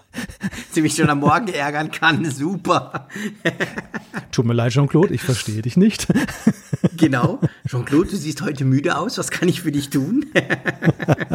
Jean-Claude, ja. warum hast du die Seife in den Spiegel geschmissen? Okay, ja, das wäre lustig. Ja, ja. Wir müssen hier immer noch mal über Siri sprechen und dass Siri vor allem mit der Apple Watch ein Problem hat. Das ist mir in letzter Zeit wirklich extrem aufgefallen. Auf dem iPhone läuft es besser. Hat vor allem mit mir ein Problem. Ja, also auf dem iPhone muss ich dir sagen, läuft es besser denn je. Da ist es, ja. da ist es wirklich recht verlässlich, ähm, dass zumindest dann mhm. irgendwie meine Anfrage verstanden wird. Mit der Apple Watch werde ich momentan nicht glücklich. Also die Ausfallrate und Spannend, ist dann so ja, hoch. Stimmt und, äh, ja. und vor allem das Lustige ist, ich nehme dann das iPhone zur Hand und mache die gleiche Anfrage damit und es funktioniert auf Anhieb. Da geht's. Ja. ja. aber das ist sowieso, das ist genau, ich meine, wir könnten mal eine ganze Sendung über Siri machen, wäre eigentlich auch mal eine schöne Ferienfolge. Wir lassen die ganzen Themen weg und wir quasseln nur über Siri. ähm, ich würde dann vorher noch ein paar Baldrian-Tropfen einwerfen oder so. ähm, ich meine, das ist genau der Punkt bei Siri das Problem, ich sag mal, wenn sie Dinge konstant nicht macht oder nicht kann, die andere auch können, dann kannst du sagen, okay, das kann halt Siri nicht. Aber das, das Problem, das ich am meisten habe, ist genau das, dass ich genau weiß, dass sie es kann. Ich weiß, ich, ich weiß, weil Junior das bei seinem HomePod Mini gerade genutzt hat und es geht. Und dann kommt Frickemann und es geht nicht. Es geht auf der Uhr nicht, es geht aber vielleicht auf, der, auf, der, auf dem iPhone dann. Und das sind so Dinge, wo ich denke, boah, das kann doch nicht sein. Also ja, da bin ich ganz bei dir, aber wir sind ein bisschen abgeschweift. Leicht, leicht. Leicht. Lass uns zu einem anderen Thema kommen. Und zwar zu einem Thema, das wirklich ärgerlich ist. Und zwar geht es ums MacBook Air und es geht um die SSDs. Und es geht um ein Problem, das uns jetzt schon zum zweiten Mal begegnet nach dem MacBook Pro mit M2. Nämlich, wer weniger Geld ausgibt, kriegt massiv weniger Leistung. Kann man das so sagen? Ja, zumindest läuft die SSD in Benchmarks deutlich langsamer, was die, was die Transferraten angeht. Denn Apple verbaut auf dem Mainboard nur einen sogenannten NAND-Chip und nicht zwei, wie das ab den 512 Gigabyte Modellen der Fall ist. Und das sorgt eben dafür, dass das äh, ein sehr großes Gefälle gibt, eben zwischen denen mit zwei Chips, was dann die, die äh, Raten angeht. Aber auch, und das ist halt bizarr, gegenüber dem Vorgängermodell. Also der, das M1 MacBook Air mit dieser Speicherausstattung ist deutlich schneller bei der Diskleistung als jetzt dann der Nachfolger. Und das ist natürlich etwas, was man ja ganz schwer verstehen kann, dass das so ist. Ja, und, und vor allem, wir reden hier nicht von irgendwie 10% oder so, die uns Nerds dann ärgern, sondern wir reden von wirklich zum Teil halb so schnell. Klar, immer noch schnell, aber einfach halb so schnell. Und das ist natürlich völlig crazy, weil ihr wisst, SSDs, die werden ja gebraucht, um Apps zu starten, um Dateien zu speichern. Und wenn ich was rausrendere, muss das File irgendwo abgelegt werden und, und, und, und. Gerade bei den M-Chips, bei den Apple Silicon Chips werden die auch gebraucht, um quasi RAM auszulagern, so dieses klassische Swapping von früher. Das passiert ja bei den SSDs auch. Sprich, wenn die SSD schnell ist, dann merkst du das eigentlich sehr schnell direkt am Computer beim täglichen Nutzen, beim, beim Öffnen von Apps, bei vielen Apps und so weiter. Also das sind Dinge, die du eigentlich eben sofort merkst, zum Teil sogar schneller, als wenn du mehr RAM hast oder wenn du einen größeren Prozessor nutzt, je nachdem, was du brauchst. Und das ist schon so ein bisschen, äh, beim MacBook Pro, beim, beim 13 Zoll mit M2 war das ja genau das Gleiche. Das wurde auch von, von vielen Tech-YouTubern massiv kritisiert, auch aufgezeigt in Benchmarks und dergleichen da hatte ich, gebe ich zu, so ein bisschen das Gefühl, ja, ja, gut, aber die alte Kiste, pff, das war halt einfach wirklich nur das M2-Update und den Rest wollten sie nicht an, an, anfassen. Das ist jetzt aber beim brandneuen MacBook Air, das komplett, das ist ja, das ist ja alles neu, das ist ja nichts gleich wie vorher. Neues Design, neue Innereien etc.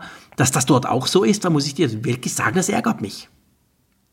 Ja, die Frage ist halt, ähm, welche Kalkulation haben Sie da vorgenommen, dass Sie vielleicht gesagt haben, diejenigen, die das Grundmodell kaufen, was dann nur 256 Gigabyte hat, mhm. das sind diejenigen, die eben in dem Thema nicht so drinstecken und sich da nicht mit auseinandersetzen. Also, dass diejenigen, ja. dass derjenige, der solche Benchmarks liest, der solche Tests liest, um sich dann entsprechendes Gerät zu kaufen, per se sowieso immer eine größere SSD einbaut. Und ich würde mal jetzt so statistisch tippen, dass das wirklich auch häufig der Fall ist. Also ich bin zum Beispiel auch so mhm. jemand. Ich kaufe eigentlich nie das Basismodell. Einzige Ausnahme war der Mac Mini M1, weil der war nun ein erklärter ja. Testrechner. Das habe ich auch bitter bereut. Ne? Jetzt ist er halt viel zu klein von der Speicherausstattung her. Ja. Also allein deshalb, das habe ich eher noch im Nachhinein bestärkt, dass ich dann eigentlich in Zukunft immer mehr kaufen muss. Mhm. Ja, das stimmt natürlich grundsätzlich. Also ich kaufe auch selten die Basisausstattung. Ja, ihr wisst, ich habe mir gerade im April ein 16 Zoll MacBook Pro gekauft, völlig, äh, völlig ausgebaut. Aber ähm, es kommt so ein bisschen darauf an. Also ich kaufe mir nie eine 256er SSD, weil ich einfach weiß, da drehe ich mich zweimal um und die ist schon voll. Nach meinem Grundsetup ist die eigentlich dann schon voll. Und das ist ja doof. Also 512 sind das Minimum. Beim MacBook Pro 14 Zoll zum Beispiel gibt es eine 512er als Basisstation. Da könnte das je nachdem, für was ich brauche, sogar reichen, aber vielleicht auch nicht. Aber es ist halt ärgerlich, weil ich finde, gerade das MacBook Air, das neue, das wurde ja deutlich teurer im Vergleich zum MacBook Air vom, vom letzten Jahr. Nicht vom letzten Jahr, wenn du es jetzt kaufst, logisch, das ist nochmal viel günstiger, wenn du es nicht bei Apple kaufst, aber auch generell verglichen mit dem Preis, den Apple damals aufgerufen hat, wurde das neue MacBook Air ja teurer. Und ich könnte mir schon vorstellen, dass der eine oder andere das will, dass er auch sagt, hey, pff, ich habe ich mache nicht Videoschnitt, ich habe viel in der Cloud. Mir würden die 256 grundsätzlich reichen und vor allem will ich nicht, dass der Preis noch so krass hoch steigt. Und dann sind die halt einfach die Gelackmeierten. Ich bin ganz bei dir, dass Apple genau das denkt. Ja, die, die rauskommen, die klicken dann halt auf den 512er-Button, beziehungsweise nehmen das nächstgrößere Modell und gut ist. Aber das ist, finde ich, unfair. Ja. ja, es ist halt die Frage, ob Apple dann mit seinem eigenen Anspruch gerecht wird. Und diesen, ja. diesen höheren Preis rechtfertigen sie ja auch damit, dass sie eben normalerweise diesen Anspruch verfolgen. Und ähm, ja, die Frage, die ich mir halt stelle, ich habe jetzt kein Testgerät, ich habe das nicht ausprobieren können, wie sich das verhält, ähm, ob es dann möglicherweise auch wirklich für den Normal-User spürbar ist. Ja. Wenn es so ist, dann wäre das natürlich fatal, weil solche Geräte, gerade diese, ein, diese Grundmodelle, sind natürlich auch häufig Einsteigermodelle. Also wie jetzt eben mein beschriebener Absolut. Mac Mini, den habe ich auch gekauft, um das mhm. zu testen. Und so würde jetzt ein absoluter Newbie, der jetzt auf den Mac geht, vielleicht auch erstmal den günstigsten kaufen, wenn er neu kauft um nicht sich gleich dann aufzuladen, dass er dann etwas hat, was ihm nicht gefällt. Und wenn dann der Ersteindruck mhm. dann fatal ist, weil beispielsweise durch die Auslagerung dann äh, des, des geringen RAMs auf die SSD das Ding dann irgendwie doch ein bisschen schleicht im Vergleich meinetwegen zu einem Windows-Notebook, was er vorhatte. Das wäre kein guter Ersteindruck. Nicht sein. Nee, das, das, das wäre kein guter erster Eindruck. Ich will jetzt auch hier nicht die Pferdescheu machen. Ich habe auch noch kein Testgerät. Ich bekomme dann eins. Wahrscheinlich kriege ich aus purer Boshaftigkeit natürlich nicht das 256er Modell, würde mich aber wirklich extrem interessieren, wie, wie, wie schlecht in Anführungszeichen der ist. Und zwar ganz einfach, weil ich habe das MacBook Air M1 ja. Und das habe ich tatsächlich damals auch bei mir. Ich habe vorhin gerade gesagt, ich kaufe nie die Basisausstattung, stimmt gar nicht. Das habe ich nämlich auch so gekauft. Weil ich wusste, hey, das ist mein Unterwegsrechner und unterwegs mache ich nicht die mega großen Sachen. Da reicht mir wirklich das Standardmodell. Habe das auch noch in der Aktion gekauft und war ja mega happy. Bin ja immer noch, finde es einen der besten Laptops, den es jemals gab. Und ich würde den natürlich gern mit dem neuen M M2 MacBook Air in der Basisausstattung vergleichen. Aber der darf natürlich da eigentlich der darf da nicht schlechter sein. Also klar ist er generell nicht schlechter, da ist ganz viel besseres Zeug drin und der M2 und alles, aber die SSD ist halt so, so ein zentraler Punkt, weißt du? Ich habe das auch gesehen bei meinem neuen MacBook Pro, dem 16 Zoll. Das hat ja eine 4 Terabyte SSD. Auch zwei, das sind eigentlich zwei Zweier. Und das Ding ist unglaublich schnell. Und ich habe es dann auch verglichen mit anderen MacBook Pro 16, mit, mit dem M1 Max, die, die kleinere hatten, die in anderen Konfigurationen. Das merkst du schon, wenn du, wenn du komplexe Sachen öffnest, wenn du eine große Photoshop-Datei öffnest oder wenn du Final Cut ein großes Ding öffnest. Das sind Dinge, die du merkst. Und da finde ich, genau da darfst du eigentlich nicht sparen bei so einem Modell, das eben ganz viele wahrscheinlich schon als Basis kaufen, schon nur weil es so teuer ist. Also ich glaube, beim MacBook Air ist die, die dürfte wahrscheinlich die Käuferschaft der Basisversion relativ groß sein, oder, oder täusche ich mich da? Ja, ich denke auch, dass das so ist. Für mich, für mich stellt sich allerdings auch die Frage, wir sind jetzt ja so in dieser klassischen Phase 2, wenn ein neues Gerät erschienen ist. So Phase 1 nach dem Release ist ja die, Geil. das sind so die, die Embargo-Reviews, äh, die natürlich dann in der genau. Regel sehr euphorisch sind, war es ja dieses mhm. Mal auch, dass dann alle mhm. fanden das ja super, oh klasse, Apple hat das Notebook neu erfunden.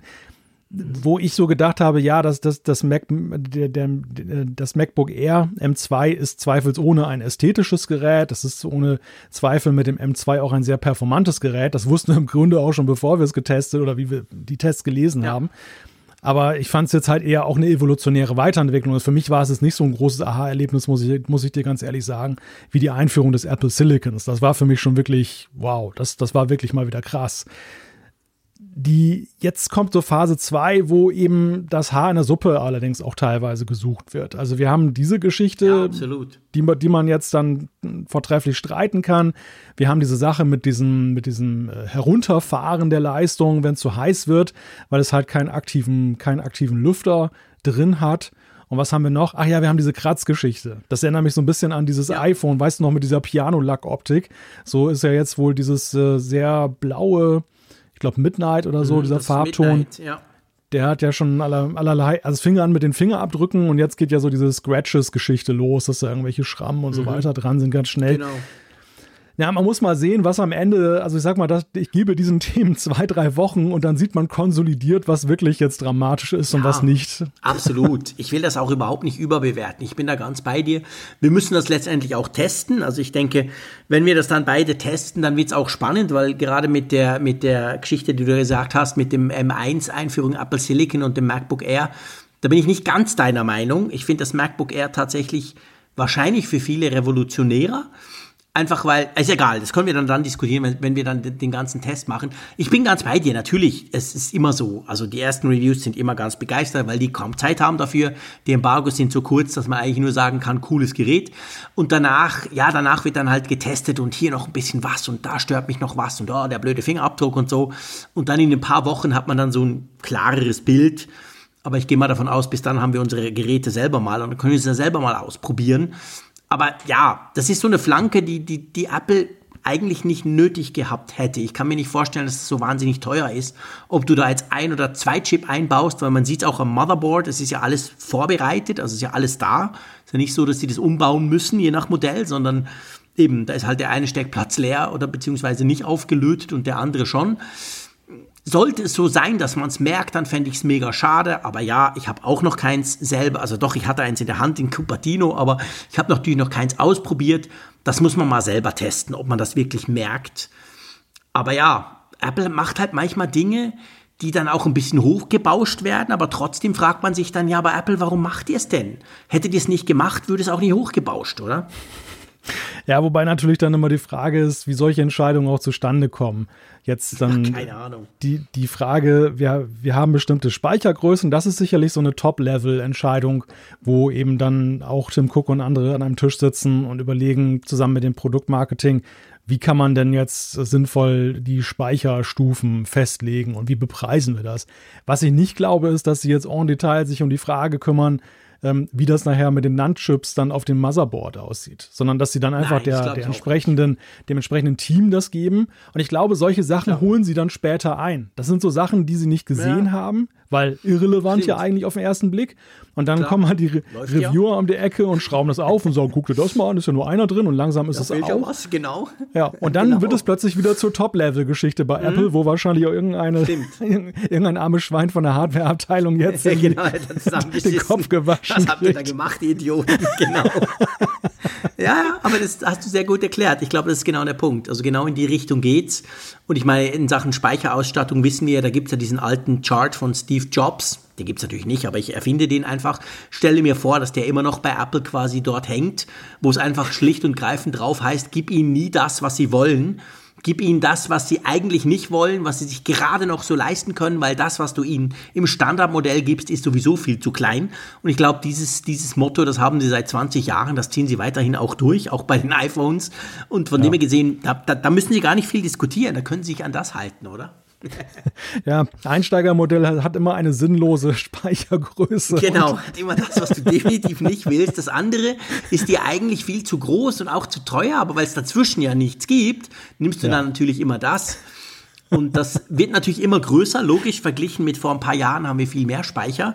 Aber wir wissen alle, es wird auch sonst alles größer, die Fotos und egal was wir machen, alles braucht mehr Platz. Also von dem her gesehen, Apple entwickelt sich da evolutionär, aber hält sich, glaube ich, immer noch an diesen Grundsatz, dass die Einsteigermodelle eigentlich alle zu knapp sind, was die Speichergröße anbelangt.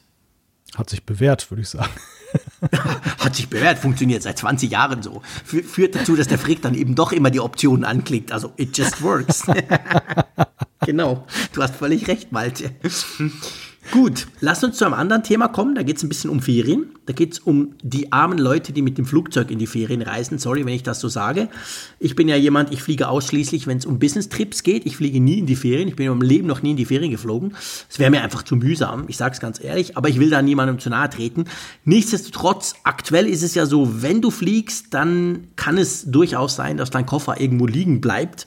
Ihr habt sicher von diesem ganzen Chaos gehört. Amsterdam ist ja ganz schlimm. Heathrow, glaube ich, auch und ein paar andere auch, Flughäfen. Alles überlastet und irgendwie und dann bleibt eben der Koffer unter Umständen irgendwo ab.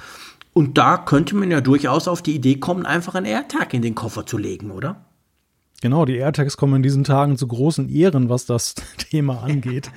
Weil eigentlich ist es ja eine Zweckentfremdung. Eigentlich ist es ja gar nicht so im Sinne der Erfinder der, des, des AirTags und spätestens seitdem sie diesen Stalking-Schutz ja auch dann erhöht haben, sind sie ja eigentlich so ein Device, was du bei Gegenständen nur nutzen kannst, sollst, die du bei dir führst. Und wenn du sie meinetwegen jetzt irgendwo zurücklässt, kannst du sie wieder auffinden.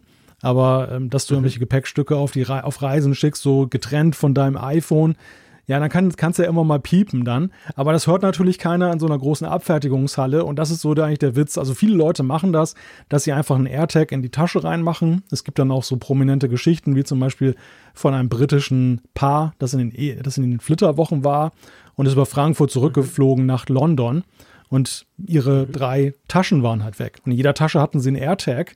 Und haben sie halt geguckt mit der Wo ist App und dem Wo ist Netzwerk, wo ist es denn? Haben es gefunden, dann hat, haben sie der Airline gesagt, hier pass auf, ist in Frankfurt, schick mal nach, haben die gemacht, bis auf eine Tasche, die hat wo einer stibitzt und dann eine Wohnung nach äh, London dann mitgehen lassen. Oh, und dann haben sie, und dann haben sie mit diesem AirTag dann auch die Tasche getrackt und konnten, ja, und konnten dann und haben dann der Metropolitan Police gesagt, pass auf, in äh, der und der Wohnung, da ist unsere Tasche. Und dann gab es einen Zugriff und sie hatten ihre Tasche wieder. Ja, ist doch eigentlich ein wunderbares Beispiel, wie praktisch die AirTags eben sind. Wir haben ja in letzter Zeit viel über Stalking und all die potenziellen Probleme, die so ein AirTag machen kann, gesprochen. Aber letztendlich, wenn wir ehrlich sind, genau solche Dinge sind doch eigentlich, für das ist doch der AirTag eigentlich gemacht. Also ich auch, ich fliege zwar businessmäßig eigentlich immer mit Handgepäck zum Glück, ist ja nie so lange und so, von dem her gesehen gebe ich gar nie einen Koffer auf. Aber würde ich das tun? Logisch, in jedem Gepäckstück steckt ein AirTag. Ist doch eigentlich völlig klar, oder? Wie kann man das nicht ja, machen, wenn man AirTags hat? Man kann es momentan machen, weil es einfach auch eine Grauzone ist. Also die grundsätzlich gilt es ja, das ist ja eine Lithium-Ionen-Batterie, die da drin ist und die ist ja eigentlich nicht erlaubt. Allerdings, wenn sie so klein ist, wie im Falle der AirTags, diese CR2032-Batterie, ist es wohl erlaubt, dass du das ins Gepäck machst. Die Fluggesellschaften gucken dagegen werde ich drüber hinweg. Den Flughäfen ist es egal. Ja, und ich meine, selbst wenn es nicht funktioniert, der Versuch ist es ja alleine wert und es kann dir eben deine Werte erhalten und dass du deine Sachen wiederfindest. Oder einfach, der Raphael hat das ja auch mal getestet und er ist mhm. ja auch zu dem Ergebnis gekommen, man, jeder kennt das ja, so dein, dein Koffer ist noch im, Flug, im Flugzeug, aber in der, in der Halle wird er schon angezeigt, jetzt kommt das Gepäck so und so. Und dann stehst du dann mhm. doch noch eine Dreiviertelstunde, bis dann mal so die Tür und aufgeht. Und denkst, hä, warum kommt es denn jetzt noch nicht? Genau. Genau. Und mit dem AirTag, also wenn da irgendjemand auf dem Flugfeld ein iPhone hat, dann bekommst du halt die Information, nö, ist noch ein Flugzeug und dann kannst du da, was weiß ich, ganz entspannt dich hinsetzen oder irgendwas anderes machen. Dann musst du dich auf jeden Fall nicht erwarten hinstellen da. Ja, genau. Finde ich zum Beispiel auch sehr praktisch. Dann siehst du ein bisschen, wo es ist. Und auf den Flughäfen gibt es ja im Allgemeinen auch genug iPhones, die da irgendwie rumgetragen werden, so dass die AirTags eben auch funktionieren. Ich meine, wenn du natürlich irgendwo in der Pampa ohne Internet irgendwas landest, dann hilft dir der AirTags wenig. Aber in so einem Fall eben hilft er dir eigentlich gut. Und ja, ich musste ein bisschen schmunzeln über diese Sicherheitsdiskussion. Das kommt mir fast so ein bisschen sehr deutsch vor. Ähm, weil ehrlich gesagt, also mein, ähm, mein, mein Reisewecker hat auch solche CR20 Batterien seit 50 Jahren und den, da wäre noch nie jemand auf die Idee gekommen, dass das ein Problem sein könnte, wenn der im Koffer, Koffer ist. Also ja, was soll denn zum Geier bei einem AirTag passieren? Also ich finde, das ist fast ein bisschen übertrieben, oder? Ja, deshalb ist das AirTag gemacht. Deshalb ist das AirTag ja auch ausgeschlossen. Also diese CR2032 Batterien sind eben in den Bestimmungen ausgenommen. Allerdings sind leistungsstärke Batterien und das kannst du mal nachlesen, das ist nicht deutsch, das ist international so geregelt. Da nee, das gibt ist es dann klar, sehr ich, restriktive. Ja. Ein Notebook darfst du zum Beispiel niemals in, in deinen Koffer tun. Der wird rausgenommen und dann siehst du ihn, wenn du Pech hast, nie wieder. Klar, nee, ja, nee, genau. definitiv. Es geht hier nur um den AirTag, weißt du? Dass ich dachte, ich, also als ich das gelesen habe, dachte ich so, hä, ich wäre gar nicht auf die Idee gekommen, dass das ein Problem sein könnte, weil das ja eben nur so eine kleine Batterie drin hat. Ja, du weißt so, ja, wie das so ist. Ich das sagen. Ja, also wie gesagt, kein, momentan nimmt keiner Anstoßen. Man liest eben von Erfahrungsberichten, dass keiner jemals Probleme damit hatte. Aber du weißt ja, wie das ist, wenn so, sowas zum Trendthema wird und dann hört jemand, der für ja, Sicherheit klar. zuständig ist, oh, Batterie, Batterie, ähm, dann mhm. werden die ja manchmal hellhörig Tausende und dann fangen dann an. dann im Gepäck, genau, klar. Wird dann präventiv erstmal ein Verbot erlassen. Das ist aber nicht der mhm. Fall bislang. Und da jetzt auch auf diese ganze Bekanntmachung niemand reagiert hat, gehe ich davon aus, es bleibt auch so. Ja, genau. Also, Cool, kann man nutzen und wenn ihr AirTags habt, denke ich, ist das nicht die dümmste Art, die AirTags zu nutzen, wenn ihr eben zum Beispiel mit Gepäck irgendwo hinfliegt. So, ähm, lass uns mal ein bisschen darüber sprechen, dass du dein Wohnzimmer aufräumen solltest. Oder vielleicht umräumen. Wie kommst du jetzt darauf? Na, ich kenne dein Wohnzimmer natürlich nicht, von dem her spreche ich mal wieder über etwas, wo ich keine Ahnung habe. Aber ich weiß, dass es da so eine App beziehungsweise so eine Funktion, eine API, sagen wir es mal so, gibt, die nennt sich Room Plan API. Und ich finde ja allein den Namen schon ziemlich cool, weil er mich dann so auf die Idee bringt, ja, stimmt, eigentlich, ja, genau, du könntest wirklich mal das Wohnzimmer umräumen. Und genau bei dem Thema soll dir diese API in Zukunft helfen, oder? Genau, die kann dir dabei helfen. Also wir kennen ja alle schon so diese, diese Use Cases. Ikea war ja ganz früh dabei, als AR-Kit ja, ja damals genau. rausgekommen war. Da konntest du dann aus dem Ikea-Katalog eine Couch auswählen und dann platzierst du die in deinem Wohnzimmer und du kannst mal so gucken, ob die denn jetzt so sich da einpasst. Es gab leider nur ein Problem. Du hattest nie so richtig diesen guten Eindruck, äh, weil halt deine vorhandenen Möbel ja da drin blieben. Und wenn du eine Couch genau. auf die Couch ich stellst. Das Problem immer, das ist genau der Punkt. Ja, das war so eine geile App, aber ja, das Billigregal vor dem Billigregal ist halt einfach doof.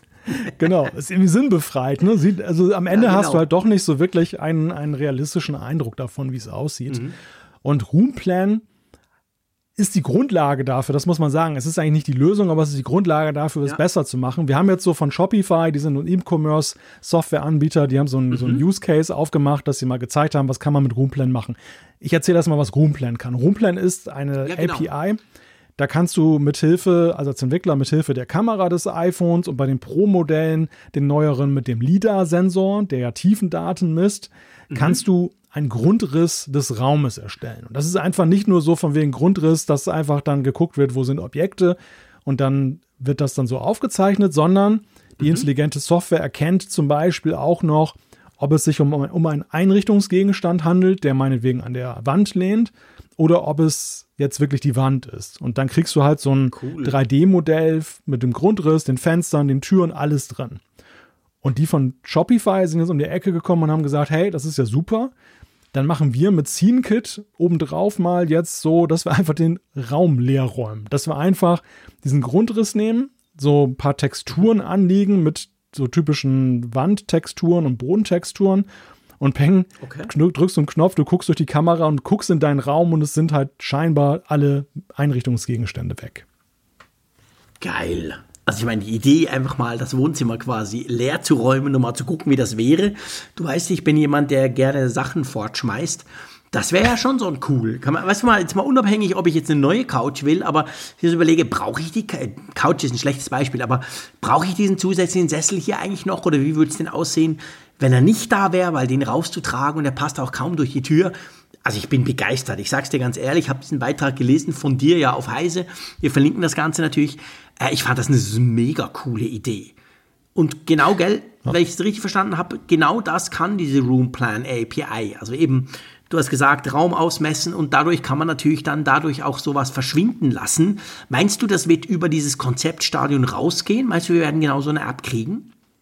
Ich denke schon, dass die Entwickler was damit anfangen werden. Es ist zum Beispiel auch denkbar, dass du jetzt irgendwie für den Immobilienhandel damit arbeitest, dass du zum Beispiel eine Wohnung vermisst oder ein Haus ähm, dass du, wenn zum Beispiel dann noch jemand drin wohnt und du besichtigst das, dass du mal so einen Eindruck bekommst, wie groß ist der Raum denn, wenn mhm. da diese Möbel nicht drin stehen.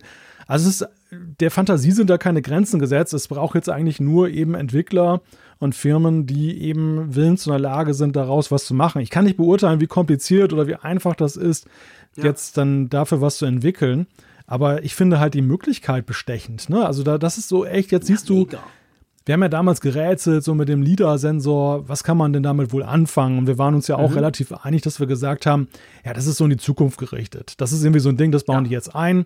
Und äh, da werden Absolut. sie uns noch irgendwann so APIs und Sachen liefern, wo man dann halt merkt, hey, das ist ja cool. Und Roomplan ist für mich ja. genau so etwas. Das kommt jetzt zwei Jahre später, Stimmt. nach dem, zwei Modelle später, nach dem LIDAR-Sensor und äh, ist halt wirklich so ein Ding, ja, wenn es jetzt auch zum, zum Rennen kommt im, im Herbst, dann haben wir ja schon das dritte iPhone, was einen LIDAR-Sensor hat, dann, dann ist natürlich auch eine Gerätebasis mhm. da, um da Apps für zu entwickeln.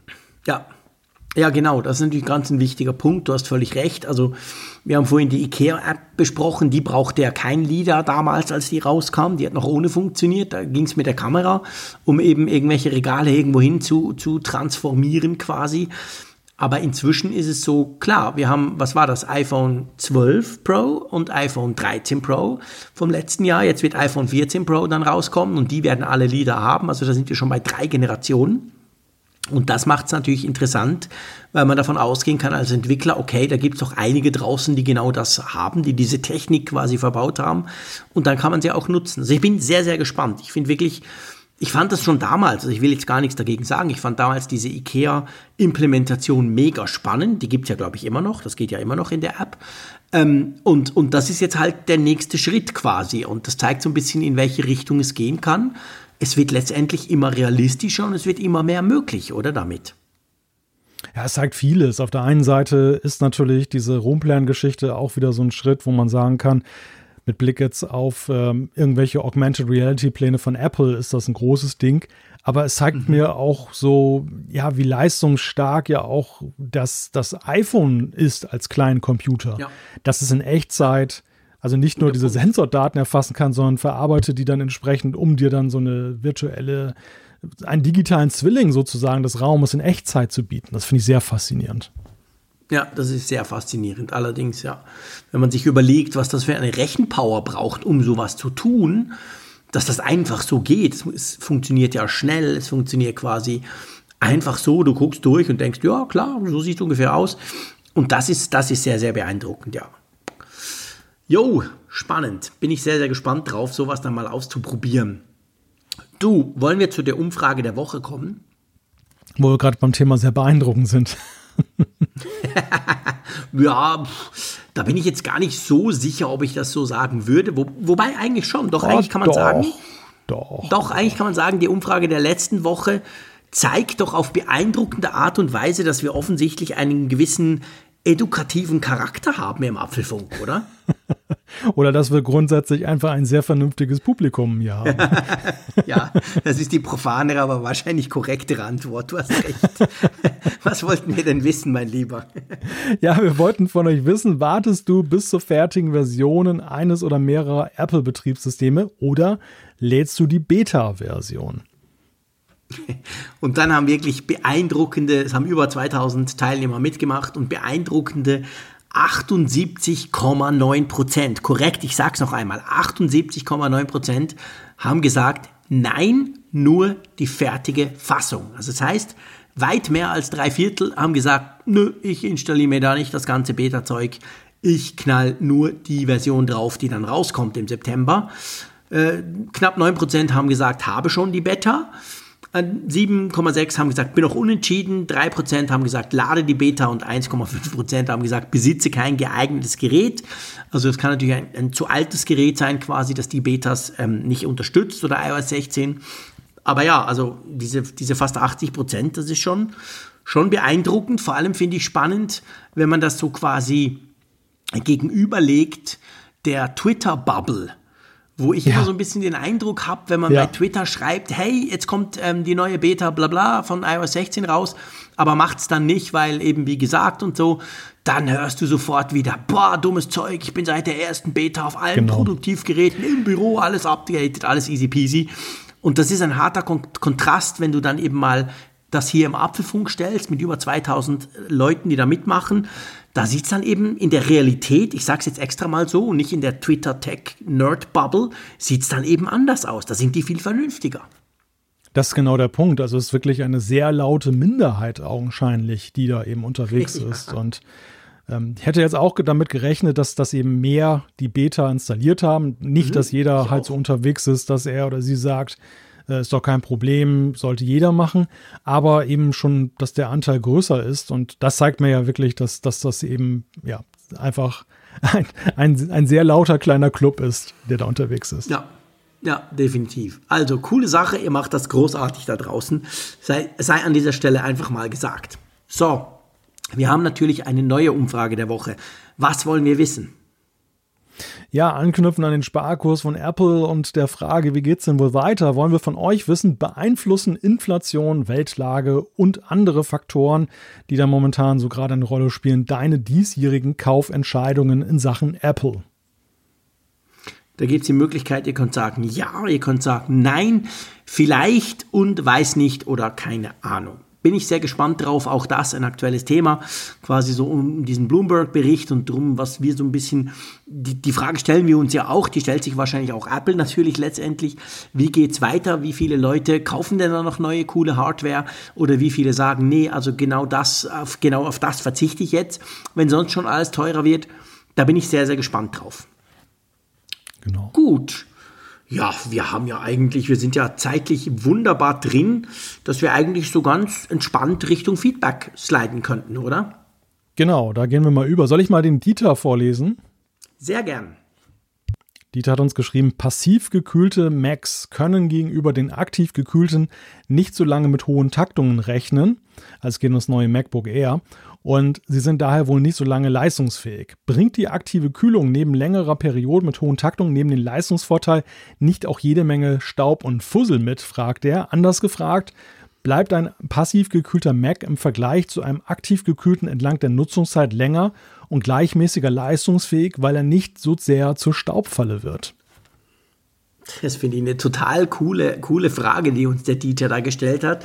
Wir haben ja beim MacBook Pro drüber, die, drüber philosophiert. Oder ich habe es, glaube ich, auch gesagt, hey, begeistert.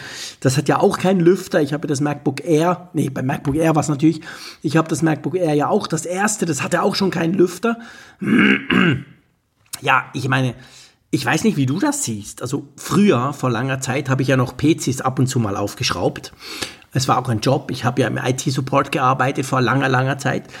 Die sahen ja brutal aus nach einer gewissen Zeit. Und ich möchte mir gar nicht überlegen, wie zum Beispiel der Gaming-PC meines Sohnemanns aussieht, wenn ich den mal öffnen würde. Also da sammelt sich ja durchaus wirklich viel Staub drin. Die Frage ist nur, was hat das, was hat das für einen Effekt auf die Leistungsfähigkeit? Weißt du das? Ja, schwer zu sagen. Also ich erinnere mich auch noch an meine Tower-PCs, wie die von hinten aussahen, mhm. beziehungsweise von innen, wenn man sie dann nach genau. Jahren dann da mal geöffnet hat. Die Frage ist natürlich, inwieweit gilt das auch für Notebooks? Dass sie natürlich was anziehen, ja. steht außer Frage, aber die sind ja meistens dann im Gegensatz zu dem armen Tower-PC in exponierter Lage auf dem Schreibtisch unterwegs, wo man eher schon ein bisschen darauf achtet, dass der nicht völlig verstaubt ist, während es ja eben dann so unter dem Tisch dann ja erst recht auf Teppichboden ja schon deutlich ein staubigeres Milieu ist. Also das ist sicherlich auch noch ein Guter Faktor, Punkt. wie hart trifft den das? Das ist ein sehr, sehr guter Punkt, da hast du völlig recht. Und ich glaube, gerade beim Notebook, wir reden ja jetzt hier eigentlich, also er schreibt passiv gekühlte Macs, also es könnte natürlich auch ein Mac Mini sein zum Beispiel. Ähm, aber Grundsätzlich reden wir ja bei Apple von Notebooks im Allgemeinen, wenn es um Kühlung geht, die passiv ist. Und da muss man ja auch noch sagen, selbst bei einer aktiven Kühlung, ich merke das bei meinem MacBook Pro 16 Zoll, aber das könnte man auch beim MacBook Pro 13 Zoll bemerken, da ist es ja nicht so, dass der Lüfter die ganze Zeit läuft. Das ist nicht wie beim PC, beim Tower-PC, um nochmal auf das Beispiel zu kommen, den du anwirfst und dann siehst du, dann dreht das da mit Licht und Zeugs und Sachen und dann pustet der einfach die ganze Zeit. Oder mein iMac Pro zum Beispiel, den ich ja auch jahrelang genutzt habe, der ja auch anmachen und zack, los geht's und dann pustet der einfach und hört nie mehr auf.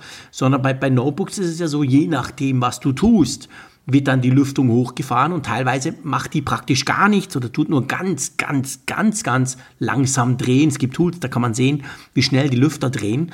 Also ich glaube, das spielt auch noch eine Rolle, dass wahrscheinlich dieses Problem, das wir jetzt mit dem Tower PC beschrieben haben, bei Notebook selber nicht so krass ist, da bin ich überzeugt von. Und der andere Punkt, der aber dazu kommt, ist, nur weil da Staub drin ist, heißt das noch nicht zwingend, dass der Prozessor viel heißer werden muss. Vielleicht nach ja. x Jahren, aber nicht sofort. Das ist genau der Punkt. Also das, das, ähm, das Szenario, das wir da skizzieren, ist ja eines, dass ja die Lüftung so verstopft, dass der Luftstrom in irgendeiner Weise deutlich abnimmt. Und ich glaube, es ist immer noch so, ein Luftstrom ist ein Luftstrom und hilft der ganzen Sache die Zirkulation, selbst wenn das, das Milieu staubig ist und, und vielleicht nicht mehr ganz so durchleistungs, äh, durch, durchfähig. Äh, Im Gegensatz zu, ich habe gar keine aktive Lüftung, mhm. wo einfach diese Wärme, ja. und das sehen wir ja aktuell ja sehr stark, eben auch in diesen, diesen ersten äh, Benchmarks und, und äh, in der Betrachtung des MacBook Air M2, du hast halt diese Wärme mhm. im Gerät, ne? Und du musst sie irgendwie ja. als Hersteller nach außen leiten, wenn du keinen Lüfter hast. Das ist schon ziemlich ambitioniert. Ja, das ist genau der Punkt. Also letztendlich hat der Dieter gefragt, ob es in der längeren Nutzungszeit quasi da nicht leistungsfähiger wäre sogar. Und ich glaube, da lehne ich mich nicht aus dem Fenster. Also ihr dürft mich gerne korrigieren da draußen, werde ich sowieso tun, wenn ich Mist erzähle. Aber ich glaube nicht, dass man das so sagen kann, dass man dann sagen kann, eine passive Lüftung ähm, ist quasi über die Zeit dann doch leistungsfähiger, weil ja die, die, die aktive Lüftung irgendwann verstaubt und dann nicht mehr richtig funktioniert.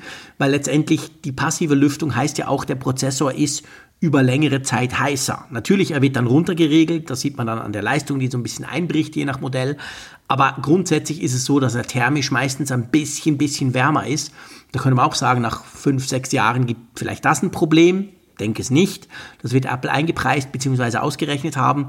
Aber drum, also ich hätte, da hätte ich jetzt nicht so Angst bei einem Notebook mit der Lüftung, sondern stellt sich halt wirklich die Frage, brauche ich die Lüftung? Brauche ich für den Anwendungszweck des Notebooks eine Lüftung. Apple ist beim MacBook Air davon, geht davon aus, nein, brauche ich nicht.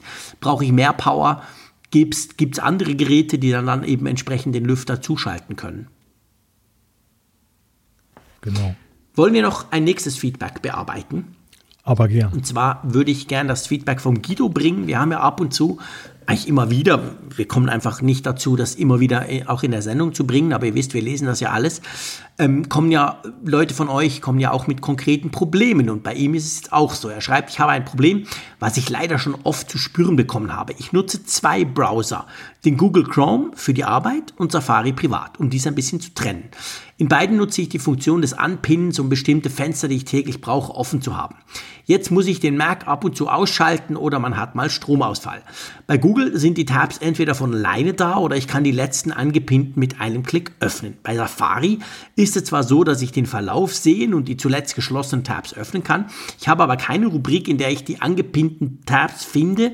Diese muss ich mir dann im mühsam einzeln zusammensuchen. Und ich war auch nicht zuerst sicher, ob es so ist, aber da gibt es eine einfache Lösung für, oder? Ja, ist da nicht diese Tab-Gruppenfunktion prädestiniert für? Das wäre eine Variante, aber also ich stelle bei mir das immer so ein, dass du einfach, das kannst du direkt, wenn du unter Einstellungen auf allgemein gehst, kannst du ja sagen, was passiert denn mit dem Safari, wenn ich ihn öffne. Und ich habe da bei mir zum Beispiel eingestellt alle Fenster der letzten Sitzung. Und wenn ich das mache, dann macht er mir all das auf, was ich vorher gemacht habe, inklusive aller Tabs. Und je nachdem, völlig egal, ob ich da mit Gruppen arbeite oder nicht, die sind dann einfach alle offen.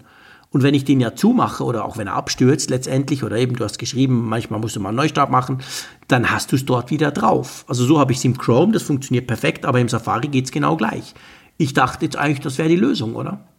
Wie ja. hast du deinen? Du ja, bist ja ein Safari-Nutzer. Hast du deinen auch so eingestellt, oder? Dass der das aufmacht, dass du dort wieder weiterarbeiten kannst. Ich darf das ja gar nicht sagen. Ich, ich nutze mittlerweile drei Eigentlich? Browser gleichzeitig. Drei? Ja, Was ich habe Firefox am Start, Safari und Chrome immer. Das ist ganz den schlimm. Firefox, den gibt es noch, stimmt, genau. Ah, jetzt kriege ja. ich wieder böse Mails. Ja, ja, ich weiß, es gibt ein paar Fans da draußen. Ja, den, okay, den brauche ich, den brauche ich halt beruflich, weil das da für ein, ein System angepasst ist und da wird dringend empfohlen, den Firefox da, dann dazu zu nehmen. Deshalb habe ich den wieder installiert. Ah.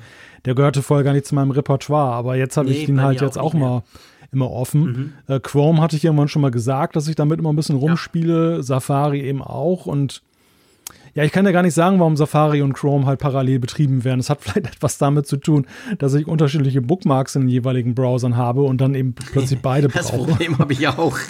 Ich scheitere immer dran, ähm, dass das einfach irgendwie synchron ist. Ich weiß, es gibt da irgendwelche Tools, aber ich war immer zu faul dafür. Ich exportiere ab und zu meine Chrome ähm, Bookmarks, weil der Chrome ist bei mir quasi der Master-Browser, aber ab und zu nutze ich trotzdem auch den, den Safari, schon nur, damit ich mitreden kann hier im Apfelfunk.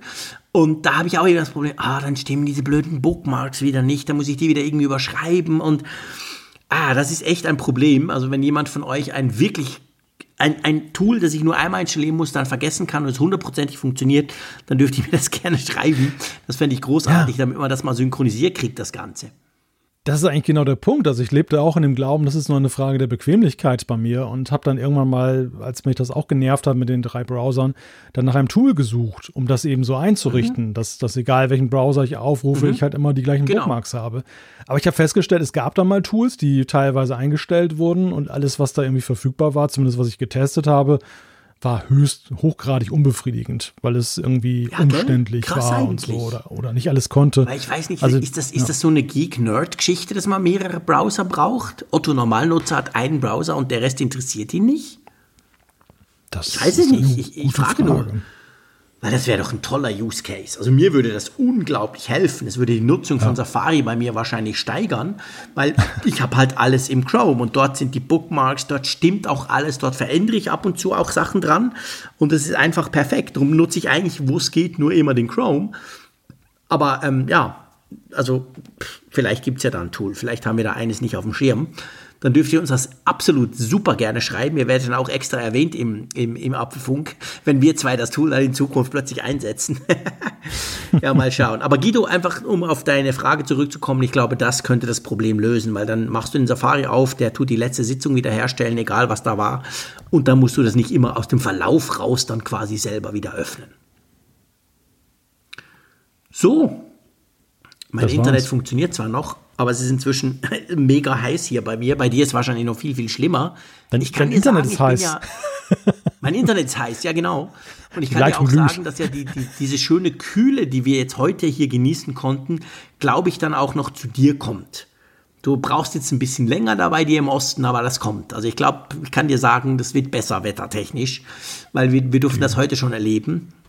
Die ist, die ist schon im Kommen. Also ich gucke gerade mal auf die Apple Watch. Draußen hat sie 21 Grad. Heute Nacht wären 19 Grad. Das ist ja wunderbar. Ja, also krass, es ist 20 vor 12 jetzt. Immer noch ja. 21 Grad. Das ist ja schon, schon noch warm, oder? Bei uns spricht man, ich weiß nicht, kennt ihr das auch, diesen Begriff Tropennacht? Sagt ihr das ja. was? Ja, ja, klar, genau. Wenn es über 20, ich, ich finde es zwar ein bisschen übertrieben, weil unter Tropen stelle ich mir anderes vor, aber wenn es, glaube ich, in der Nacht nicht unter 20 Grad fällt, dann ist es eine Tropennacht. So ist es bei uns zumindest die Definition. Also ich kann ja sagen, in meinem Studio hier ist es definitiv tropisch oder ist immer Tropennacht.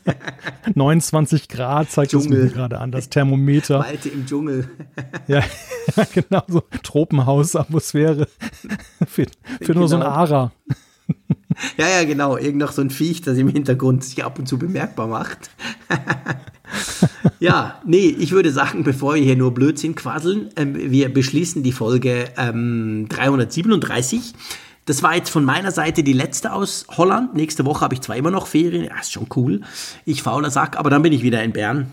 Dann habe ich wieder richtiges Internet und schau mal, wie es Tropennacht technisch aussieht in der Schweiz. Da ist es, glaube ich, auch ziemlich heiß. Aber ähm, ja, ich freue mich auf jeden Fall schon nächste Woche mit dir wieder weiter zu diskutieren. Ja, gleichfalls. Genieß deine letzten Tage, also nicht deine, sondern die letzten Ferientage. Kriege ich aber Angst, du. In Flüssing. Das ist ein Böse Prophezeiung. Böse Prophezeiung. Okay, ich genieße meine letzten Tage hier in Holland und sage drum ähm, zum letzten Mal für, für diese, diese Zeit ähm, Tschüss aus Holland, Tschüss von der Nordsee und bis bald. Ja, danke an NordVPN, die uns wieder mal gesponsert haben. nordvpn.com slash Apfelfunk. Dort bekommt ihr das besondere Angebot. Und auch ich sage Tschüss von der Nordsee. Bis dann.